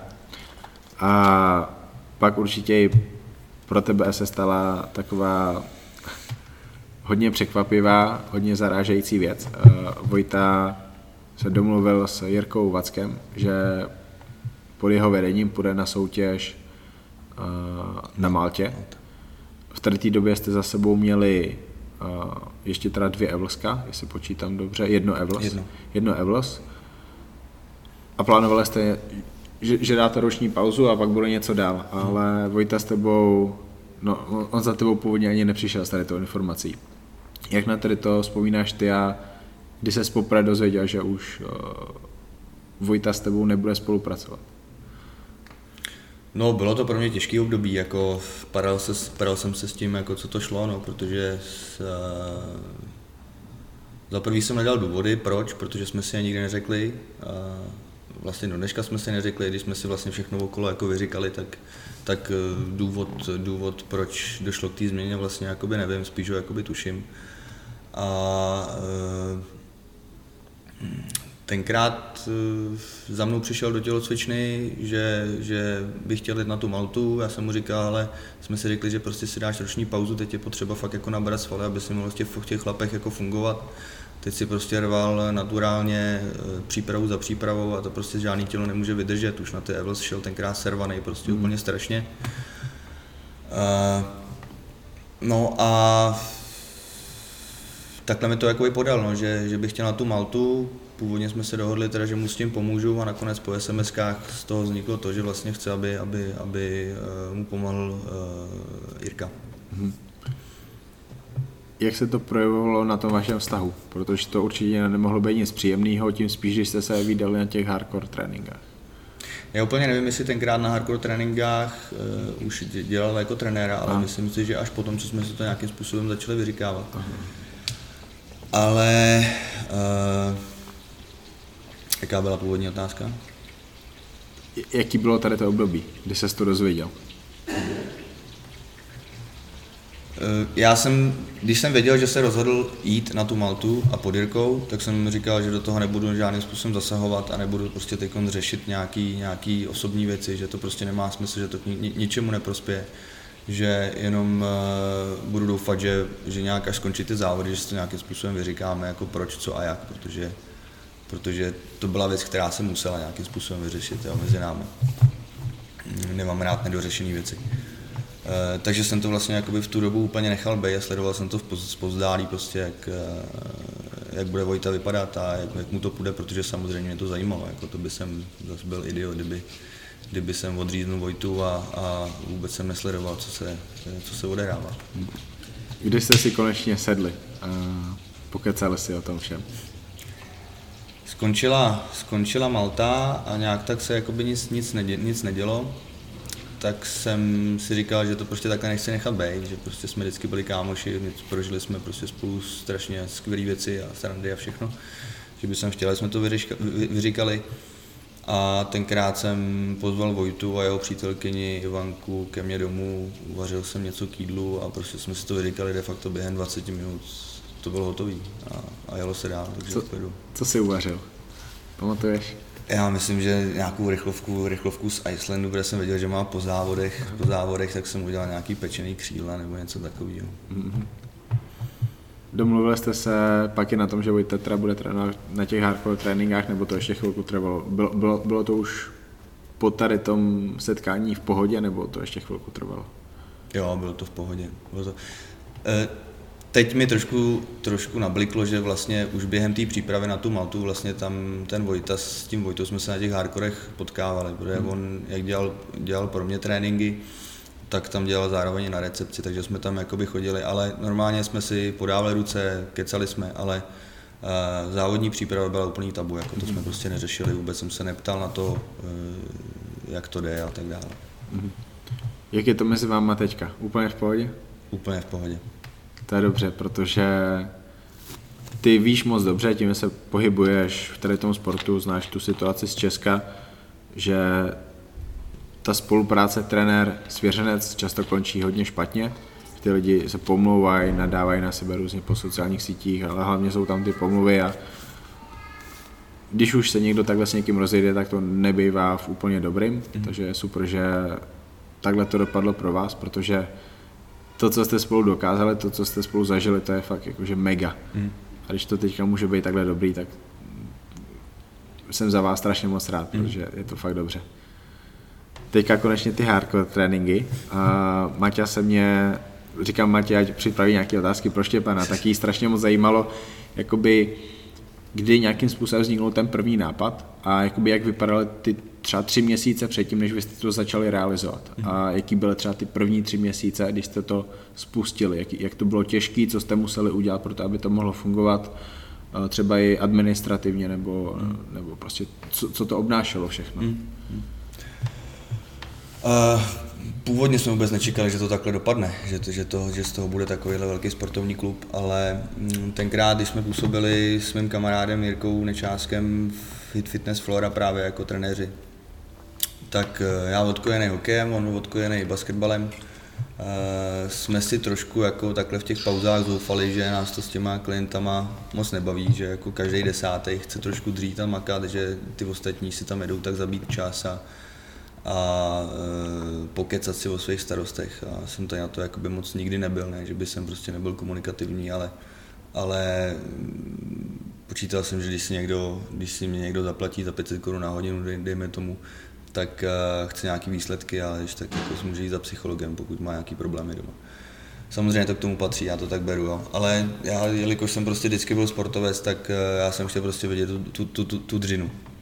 A my oba jsme zažili kruhový tréninky, systém kruhových tréninků na přípravách on pro basket, já pro hokej a řekli jsme si, hele, eh, co jsme prostě zkusili něco udělat eh, takového pro lidi, kteří fakt chtějí dřít a eh, udělat to trošku jinak, než to dělají naši trenéři. Udělat to víc zábavnější a víc jako drsnější.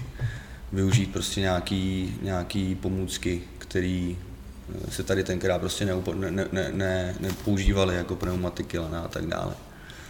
A v té době tady nikdo takovýhle tréninky komerčně de facto nedělal. Jo. Eh, ten systém krového tréninku je stovky let známý, ale, ale tenkrát tady spíš byly trampolínky a, a, a aerobiky a takovéhle věci. Jsme říkali, OK, tak to zkusíme, takže vlastně jako tam nebylo na to čekat. My jsme, my jsme se dohodli s manažerem Flory, jestli si můžeme pronajmout malý sál tam, že prostě tam pozveme pár kamarádů a zkusíme s nimi nějaký koncept, který bychom chtěli udělat. A do dneška mám fotku z prvního tréninku, de facto tam nemá vůbec žádný vybavení a je to vlastně s váhou vlastního těla. Ale byla to prostě dřina, no. Byla to prostě dřina a říkali jsme, tak to zkusíme nějakým způsobem zpromovat. Udělali jsme si nějaké letáčky, povedli jsme do fitka a e, z malého sálu jsme postupně museli přijít do velkého sálu a nějak tak se to začalo chytat, no. Jak vzniknul ten název hardcore tréninky? Koho to napadlo? To nevím, jestli napadlo mě nebo Jirku, ale, ale to bylo celkem jako jasný. To, ono to specifikovalo to, co jsme chtěli. Že jsme chtěli, aby, aby se toho tak trošku báli lidi, kteří nechtějí cvičit hardcore a aby jsme tam prostě měli lidi, kteří chtějí makat. No. Mm-hmm. Jakože není to takový jednoduchý název, já pořád slyším někdy nějaký plochý bříško, nebo silný kor, nebo takovýhle kokotiny. Takže jakože marketingově pro mě úplně že super název. Mm-hmm. Chytlavý, jasný z toho názvu, prostě je to trénink, je to hardcore, ok, to chci vidět, chci vědět něco trošku o tom víc, mm. takže, takže paráda. Uh, jak mohl vypadat nějaký ten váš první trénink s vlastní vahou, co jste tam jeli? De facto základní cviky, z kterých se vlastně odvíjí všechny cviky, které nějakým způsobem vymyslíme. A jde o to prostě v jakém tempu a, a, a v jakém pořadí a tak dále, jak je to poskládané. Hmm. Co je nejtěžší cvik s vlastní váhou, který dáváš takhle do toho hardcore tréninku? Schyb. Schyb. Hej, to někdo nedokáže, někdo se pak strašně moc raduje, když se konečně dopracuje k tomu schybu. Jasně. Znám tu radost. Eh, Jasně hol, holky úplně, že vyjoknou, když se dostanou poprvé eh, bradou na tu hrazdu a zůstanou tam chvilku a křičejí, celá poslovna kouká, co se děje. To je vždycky super. Ale dneska už ty tréninky vypadají absolutně jinak, tam už je soubor prostě mm, eh, my říkáme, že každý trénink je originál. Já jsem prostě za těch, za těch 8 let nepostavil dva identické tréninky. Vždycky se snažím do toho tréninku někdy mi to víc pálí, někdy mít pálí, ale najít, se nějaký, najít nějaký nový cvik, který pro ty lidi bude nový a bude to pro ně nějakým způsobem zpestření. Takže, takže eh, ten, ten trénink je po každý jiný. Někdy je víc atletický, někdy je víc na výbušnost, někdy je víc na koordinaci pohybu, někdy je víc na vytrvalost a tak dále. Jako to vychází i z toho, že eh, každý trenér, který na hardcore tréninkách cvičí, je specificky něčím trošku jiným. Někde, některé je víc na core a tak dále. No. Jaký byl ten poslední trénink, který si vedl ty? Co tam měli ti no, klienti, lidi, co si přišli zatrénovat? Já už si to nepamatuju. Já už si to fakt nepamatuju. Pa, pamatuješ si nějaký teďka z těch posledních? Přibližně aspoň nějaký cvik, jaký pořadí? Já, já hodně mám rád výbušnost, kdy musíš využívat eh, de facto od palce od nohy až, až eh, k lopatkám všechny svaly těla, takže, takže já hodně ty cviky cvičím třeba z 50% výbušný cviky. A ty dole, dolaďuju naopak buď statickýma, nebo, nebo, nebo klasickýma, klasickýma z vlastní váhou. Mm. Takže rád tam zařazuju slamballový cviky, wallballový cviky, eh, výbušnost nahoru, výbušnost dolů, výbušnost do stran, eh, tak aby prostě to bylo komplexně probraný, co to jde. No. Trénuješ radši venku nebo tady ty třeba hale, kde máte úplně všechno po ruce, máte to tady připravený. Co je pro tebe trénink, který si užiješ víc s těma lidma? Asi určitě vevnitř, protože to tady všechno máme pohromadě, máme to pod kontrolou, už mám ten prostor, prostor nějakým způsobem bez té paměti, že vím, kam co můžu dát. Eh, venku de facto cvičíme momentálně akorát na kempech, který pořádám každý měsíc. Takže tam je šest tréninků venku během celého víkendu. A, eh, teď jsme se přemístili ještě do jiný tělocvičny, tam právě ještě už plně to nemám, nemám eh, zažitý, takže tam se trošku hledám. Mm-hmm. Ty kempy mě zajímají. Kdy byl nějaký úplně první kemp, co jste uspořádali? 2011, to znamená wow. vlastně hnedka první rok jsme to zkusili. Wow. Kolik lidí bylo na kempu? 15 třeba. To je paráda. Uh, jaká je tam atmosféra? Tím, že fakt tam jsou lidi, co chtějí makat, tím, že můžete to udělat úplně podle sebe, prostě to, co budete mít k dispozici a třeba i něco, co nemáte k dispozici, k dispozici tak vymyslíte něco originálního. Jaký to bylo? Skvělý, jako na těch kempech eh, je, je skvělá atmosféra. Je, je hrozná výhoda těch hromadných tréninků, teda když je to když je to mm, takovýhle klub, že ty lidi se nějakým způsobem znají. Jsou třeba určitý skupinky lidí, kteří spolu chodí po tréninku na snídani. Eh, já třeba dělám i já takový, jako říkám tomu hardcore pivo, že se potkáváme v hospodě, nebo dělám hardcore piknik, že se potkáme v rigráčích, přezu tam grill a, a uděláme si maso, pokecáme, pustíme si nějakou muziku. Takže je to, je, je to taková komunita, no, když se to tak vezme. Takže když jdou ty lidi na ten kemp, tak třeba polovina lidí se tam zná, další polovina se zase seznámí a ta, jako, ta komunika, komunita se nějakým způsobem rozšiřuje.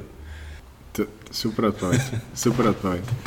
Um, Jo, ještě jsem chtěl říct, jsi ptal vlastně na to, jaký to je, když, když uh, jedeme na ten kemp a můžeme tam používat něco jiného. Tak třeba si pamatuju na kempy, kde jsme používali při cvičení traktor nebo jsme, nebo jsme používali uh, návoz se senem, protože jsme jezdili ke kamarádovi, který měl statek s koňma. Uh, takže dobrých 10 stanovišť eh, bylo na traktoru, kdy lidi byli zavěšení prostě na těch klepetech a dělali na tom schyby, nebo se snažili prostě tahat na gumě, na, na gumě ten traktor a tak dále.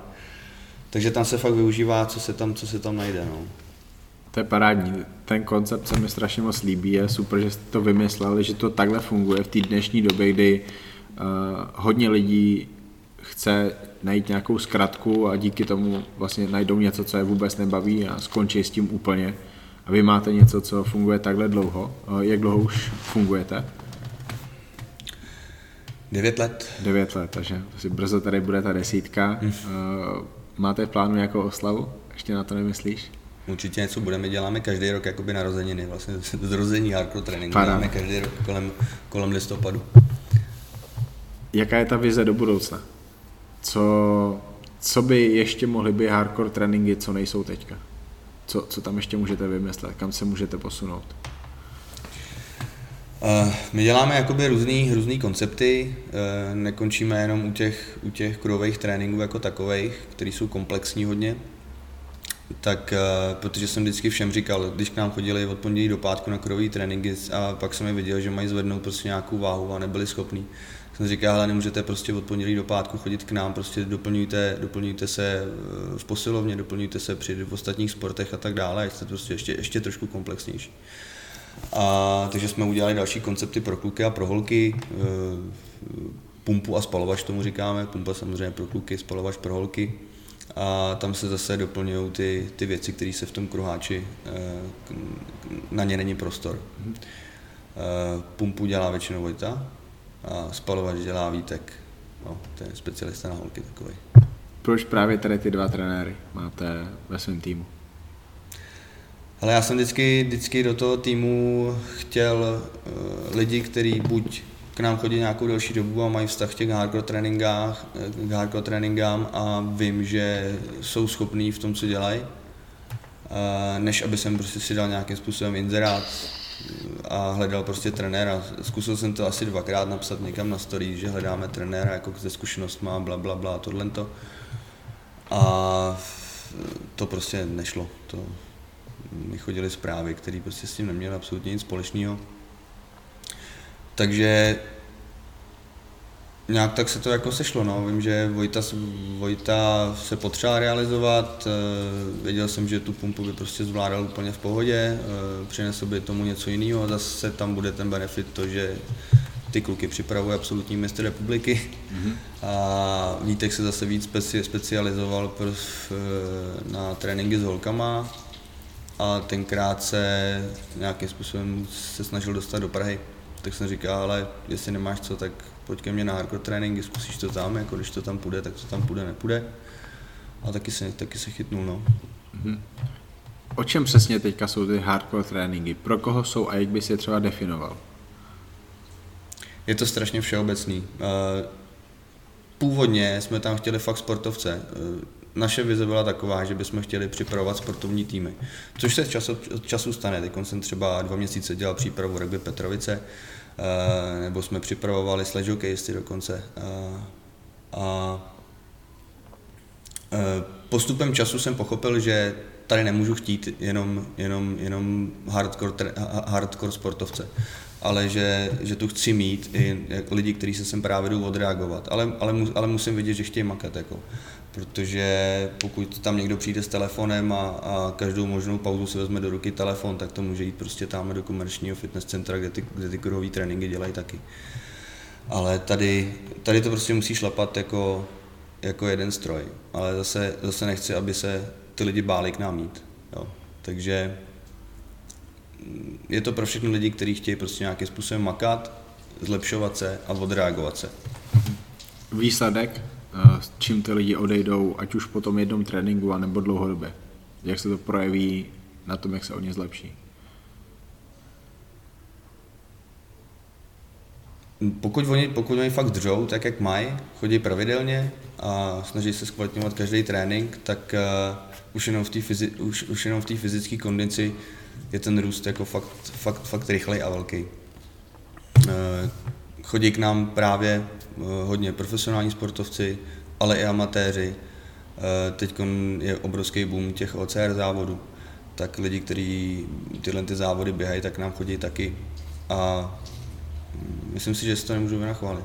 Tak ta všeobecnost se mi strašně moc líbí, protože v dnešní době zase lidi zkouší dělat třeba jenom jednu věc. Nenapadne vůbec, že by mělo být dobrý ve všem, protože když si, když jsi dobrý v jedné věci, tak většinou jsou věci, které hodně trpí a pak tam budou velký slabiny, které tě budou omezovat v tom, co děláš. Takže fakt je potřeba mít ty slabiny co nejmenší, aby ty silné stránky mohly fakt že dominovat v tom, co ty potřebuješ, aby, aby to, to, co je ten tvůj sport.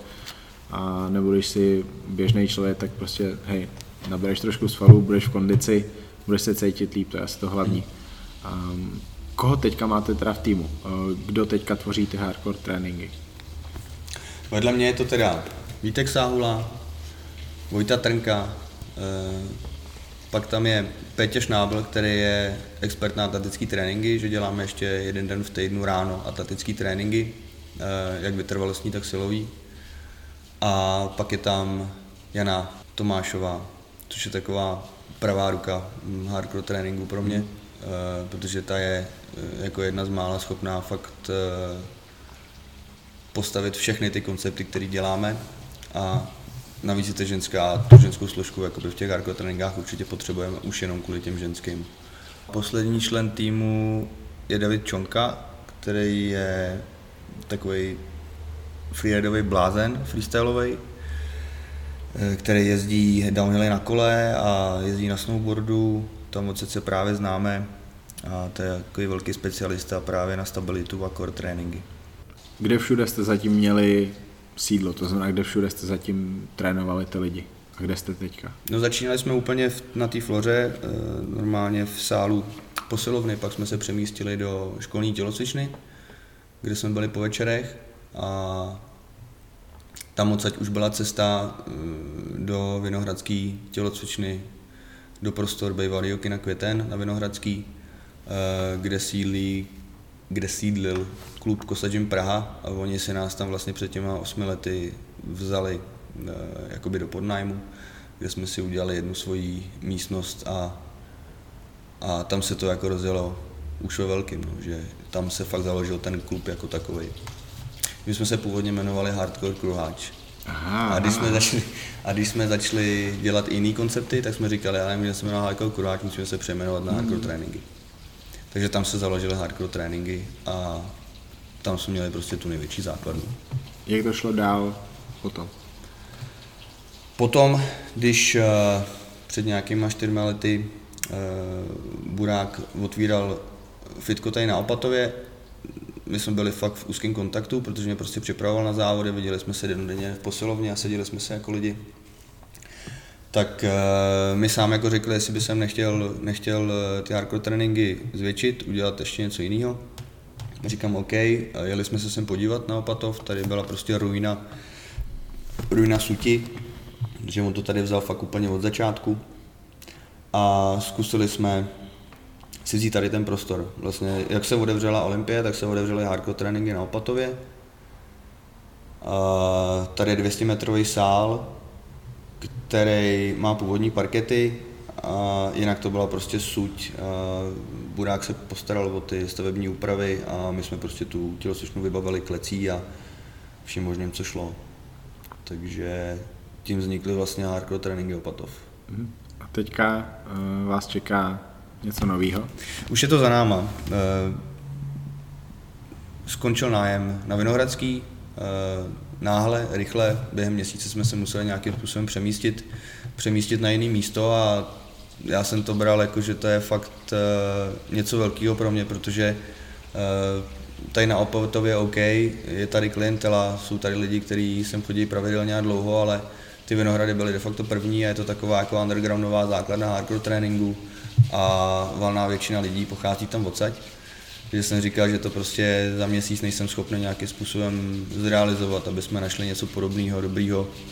A nakonec, nakonec jsme se našli někde v Nuslích, je to asi tři zastávky tramvaje od té Vinohradský a je to opět uh, thai boxerský, boxerský klub Lana Gym Praha v Nuslích. Takže tam jsme teď asi druhý týden, furt se tam nějakým způsobem zabydlujeme, ale důležitý je pro mě to, že nebyl ani den, kdy by lidi ty tréninky neměli.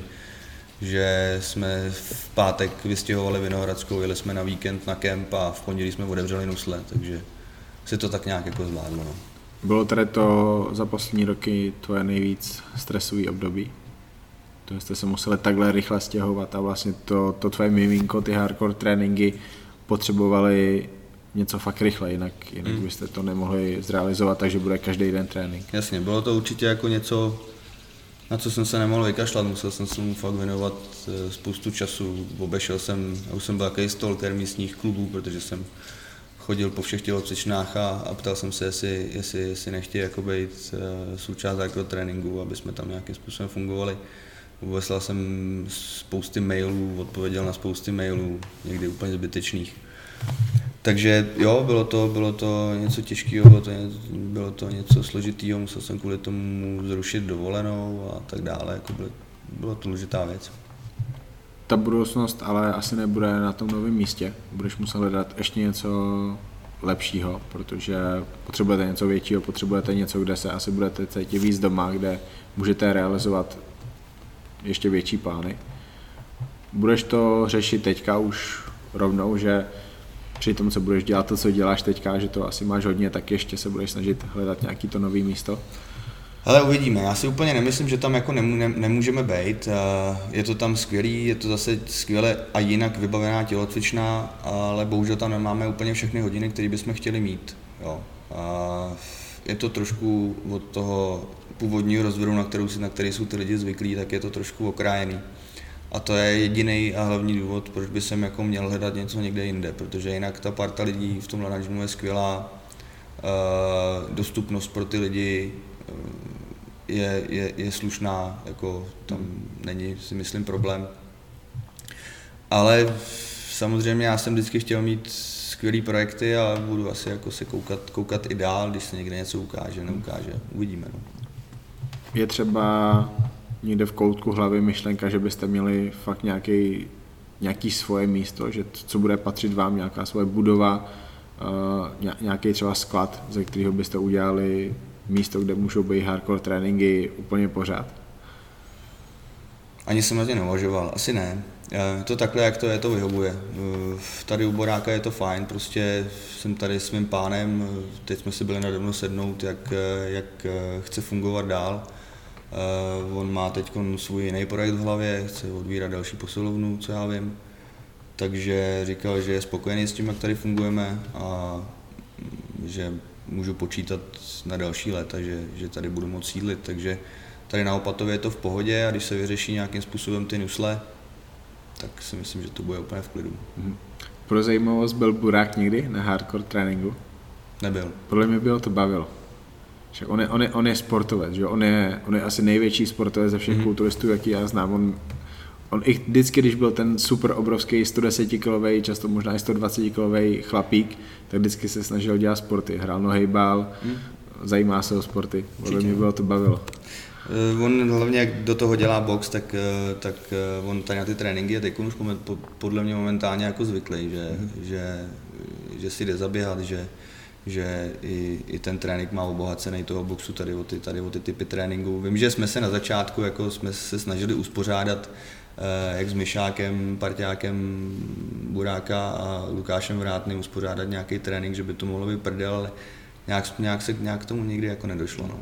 No tak třeba si poslechne tady tu epizodu Buráka. A Ale to i kluci, kluci z Hostivaře, jako, s, co tam, co tam trénují a cvičejí, tak, tak kolikrát říkají, že by zašli, ale Mhm. Já taky kolikrát řeknu, že něco udělám, neudělám. No, překecat pumpička na něco, co vědí, že by asi nedali, nehecnou se na to, ra- radši, radši posilne. Ale, ale kdo ví, třeba, třeba někdo obrovský se Dělá to každý, podle toho, jakou si zvolí intenzitu. Tak, tak, tak. Štěpáne, takže probrali jsme to, co máš za sebou po té sportovní stránce. Víme, že teďka se realizuješ přes ty hardcore tréninky, stále trénuješ lidi, předpokládám. A Jak jinak vypadá tvůj život? To znamená, co jsi dělal dneska ráno? V kolik, se, v kolik vstáváš, začínáš snídaní nebo třeba fastuješ? Ne, nevím, jak, jak vypadá třeba celý tvůj den, takový typický, takový den, který ty si nejvíc užiješ. No, Pokud nemám od 7 ráno tréninky, jakože hardcore tréninky, tak si přispím do nějakých 9 hodin. První co, tak jdu do kuchyně, začnu dělat snídaní, zatím to přítelkyně ještě spí, tam má většinou připravenou snídaní každý, každý ráno na stole. Eh, jdeme žrat psovi, pak dojdu ze psem, Jakýho máš psa? Labradora, už druhýho. Jsme jaký pejskaři hodně. Mhm. Svědčou. Uh, no a podle toho, jaké je pracovní, pracovní náplň toho dne, tak eh, podle toho si eh, vymyslím, kdy půjdu cvičit, jestli půjdu hnedka dopoledne, nebo jestli půjdu, od, nebo jestli půjdu odpoledne, i podle Verči, jestli půjdeme spolu, nebo jestli je zrovna v práci. A když zrovna není co, tak sedím na telefonu a dělám klasické propagace pro hardcore tréninky a řeším maily a řeším, řeším rezervace a takovéhle věci. No. Prodáváte trička, jsme vlastně u Buráka v Opatově a máte tady na, na zrcadle vyvěšený trička, jsou tam nějaký pro mě pěkný designy, mě to líbí. Design děláš ty nebo někdo vám ho dělá? My to děláme úplně takové základní věci, buď, buď eh, nám s tím pomáhá lidi, kteří k nám chodí cvičit, eh, který jako baví trošku grafika, tak eh, mi to vždycky pomůžou nějakým způsobem poskládat. A je to takový základní merch, jako nevymýšlím tam nějaký, nějaký fashion věci a mě jde spíš o to, aby to ty lidi prostě nosili, když to chtějí. To je celý, ani toho nedělám žádný velký množství. Ty v posilovně teďka máš jaký cíle? Jak na sobě teďka pracuješ? eh, Snažíš se nevím, budovat sílu, snažíš se budovat objemy, nějaký konkrétní partie, snažíš se něco dohánět, nebo chodíš tam jen tak, aby ses udržoval, což nepředpokládám. Ale jak jsem ti řekl, teď se snažím dostat jakoby z té tričkové formy do té tílkové formy. Takže jsi v dietě. No v dietě úplně nejsem, jenom mám prostě tak, tak trošku porovnaný to jídlo, než jsem, než jsem měl. Já většinou ty šroubky utahuju fakt pomaličku. Mm-hmm. Uh, ne, že by jsem měl někdy nějaký období, kdy vyloženě furt jenom prasím a kašlu na to, ale vždycky se prostě, když, když nemusím, tak se něčím dožírám, mm. jo, klasicky. Ale když chci, aby to nějakým způsobem vylizalo, tak, eh, tak ty šroubky trošku popotáhnu a když to zase nejde, tak je zase utáhnu a eh, v tom období jsem asi teď, zhruba teďko. Eh, Co se týče cvičení, tak pro mě je důležité, aby jsem zase mohl v zimě na hory, takže se snažím stabilizovat ty kolena zase, aby vydržely tu zimu, protože já, já to mám tak, že když jedu na hory, tak dva dny jezdím, pak mám dva dny oteklý koleno, dva dny se regeneruje a jedu zase na hory, takže tam ani prostě jako fakt čas na ten trénink nohou extra není, takže vždycky se snažím jako před tou zimou se připravit tak, aby to vydrželo. No. Takže tak, a jestli to všechno hezky dopadne, tak uh, máme v plánu s Verčou někdy koncem září, začátkem října uh, cestu do LA nebo do Kalifornie. Uh, dostal jsem to od ní jako dárek mm-hmm. k narozeninám. Tak asi i tam bychom chtěli trošku vypadat, udělat si tam nějaký fotky eventuálně. Co je v plánu v tom LA, v Kalifornii? Já jsem tam teďka byl, a Já vím. teďka tam bylo celkem teplo. A vy tam ještě budete mít celkem OK, pak když půjdete do pouště, jak bude teplejc. Mhm. Je- Jaký je teď nějaký hrubý itinerář? Co byste tam rádi stihli? Vůbec netuším. Gold's Gym? Určitě, určitě. Určitě Muscle Beach, podívat se tam. A já tady ty věci nechám na Verče, protože ona je spíš cestovala a Hmm. e, když jsme byli poprvé v New Yorku, tak já jsem sám nechápal, jak během minuty, když se podívala na toho hadameter eh, tak věděla, odkud kam půjdeme, takže já tam vždycky vypnu a, a na cestování a ona se o všechno postará, takže to, to já jako neřeším, ona si myslím, že to vymyslí tak, aby to bylo fajn. Samozřejmě do mě hledala i to, aby jsem se tam připravil na nějaký závody, ale nevím, jestli na to mám úplně takovou hlavu. Tam jsou ty závody jiný, no. Tam pokud uděláš formu, tak by si mohl dopadnout hodně dobře. Tam jakoby ocení i to, že je třeba někdo z dálky a prostě je tam mm-hmm. a nepřehlídnou ho, asi tak bych to řekl. Je fakt, že před nějakým rokem a tak jsem si říkal, že jestli by jsem ještě chtěl, tak bych si chtěl splnit, splnit závody v Americe. I Verči to byl sen, e, protože ona byla spíš tak jako, jak, jako byky nastavená na takový americký vkus. Hmm. Že tady v Čechách byla taková víc osvalenější tenkrát. Takže těžko říct, uvidíme, no. Je to, je to, dva půl, je to za nějaký dva měsíce, tak, tak jestli mi rupne v kouli, tak třeba se něco stane, no. Hmm. Nějaký další kerky v plánu? Momentálně ne, teď už mě to stálo spoustu času a bolesti, takže, takže eh, mám celý rukáv až, až, až po rameno, takže to teď stačí asi. Ani co, nejsou témata. Co, co tam teďka máš a co to znamená? Ale de facto, když to tak vezmu, tak je to 40 let mého života. Je tam, je tam snowboarding, je tam skateboarding, je tam hokej, jsou tam, eh, je tam Iron Age, eh, bodybuilding, mm, stroj času. Proč stroj času? Stroj času stroj času je tady uh, kivadlo na Stalinu, mm-hmm. kde jsem skateoval. Mm-hmm. Super. Um, nějaká oblíbená činnost s Verčou, si jak si nejvíc oddychnete, uh, jak chillujete. To je skateáci chillujou, tak jak chilluje Štěpán s přítelem. Jsme hodně filmoví, když můžeme, tak si dáme něco dobrého k jídlu, strašně rádi chillujeme se psem buď, u prochá, buď na procházce, anebo, nebo jsme kolikrát, když nemáme už kam jet, tak, jsme, tak si kolikrát třeba pronajmeme nějakou chaloupku ideálně s bazénem a jedeme tam prostě na dva, dva, dva, dva dny si lehnout se psem. Uh, mm, strašný relax pro nás je třeba jít do útulku se, za, za pejskama se podívat. Masakr. Zase prostě úplná pohoda. Nic nevymýšlíte, jste spolu, to je asi to hlavní. Nějaký seriály taky, nebo spíš filmy teda?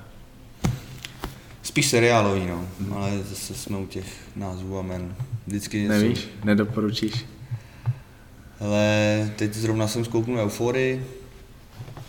Ty brďo, a to je, mám tam asi v záložkách. No, je to úplná novinka o takový světý buchtě mm. z Kalifornie. A Stranger Things klasický. Mm. Máte rádi spíš historický, nebo spíš komedie, nebo spíš nějaký drama? Spíš drama. Spíš drama. Uh, Man in the High Castle, sledovali jste? Ne. Zkus, to by vás mohlo bavit, to baví každýho. To je, je, je to historický, je to, je to drama, je to sci-fi, mm-hmm. z jednoho důvodu, z jednoho, je, vlastně jenom z jednoho jednoduchého důvodu je to sci-fi, ale, ale ten důvod je dělat to z toho hodně chytrý film. Můžou se tam díky tomu v podstatě dělat cokoliv. Mm-hmm. Ta, takže hej, tady to doporučím. Když už filmy, tak doma nebo v kině? Doma. Doma. Mm. A když už jídlo, tak vaříš ty, vaří Verča? Vařím většinou já. Je to jako tak na mě, no. Já jsem jako vyučený kuchař, nějak tak i tu dietu si umím udělat docela dobrou. Mm. A e, takže ta kuchyně je spíš na mě, no. Nejlepší jídlo, jaký dokážeš udělat Verči? Jaký udělá největší radost? Jaj. Co je nejlepší?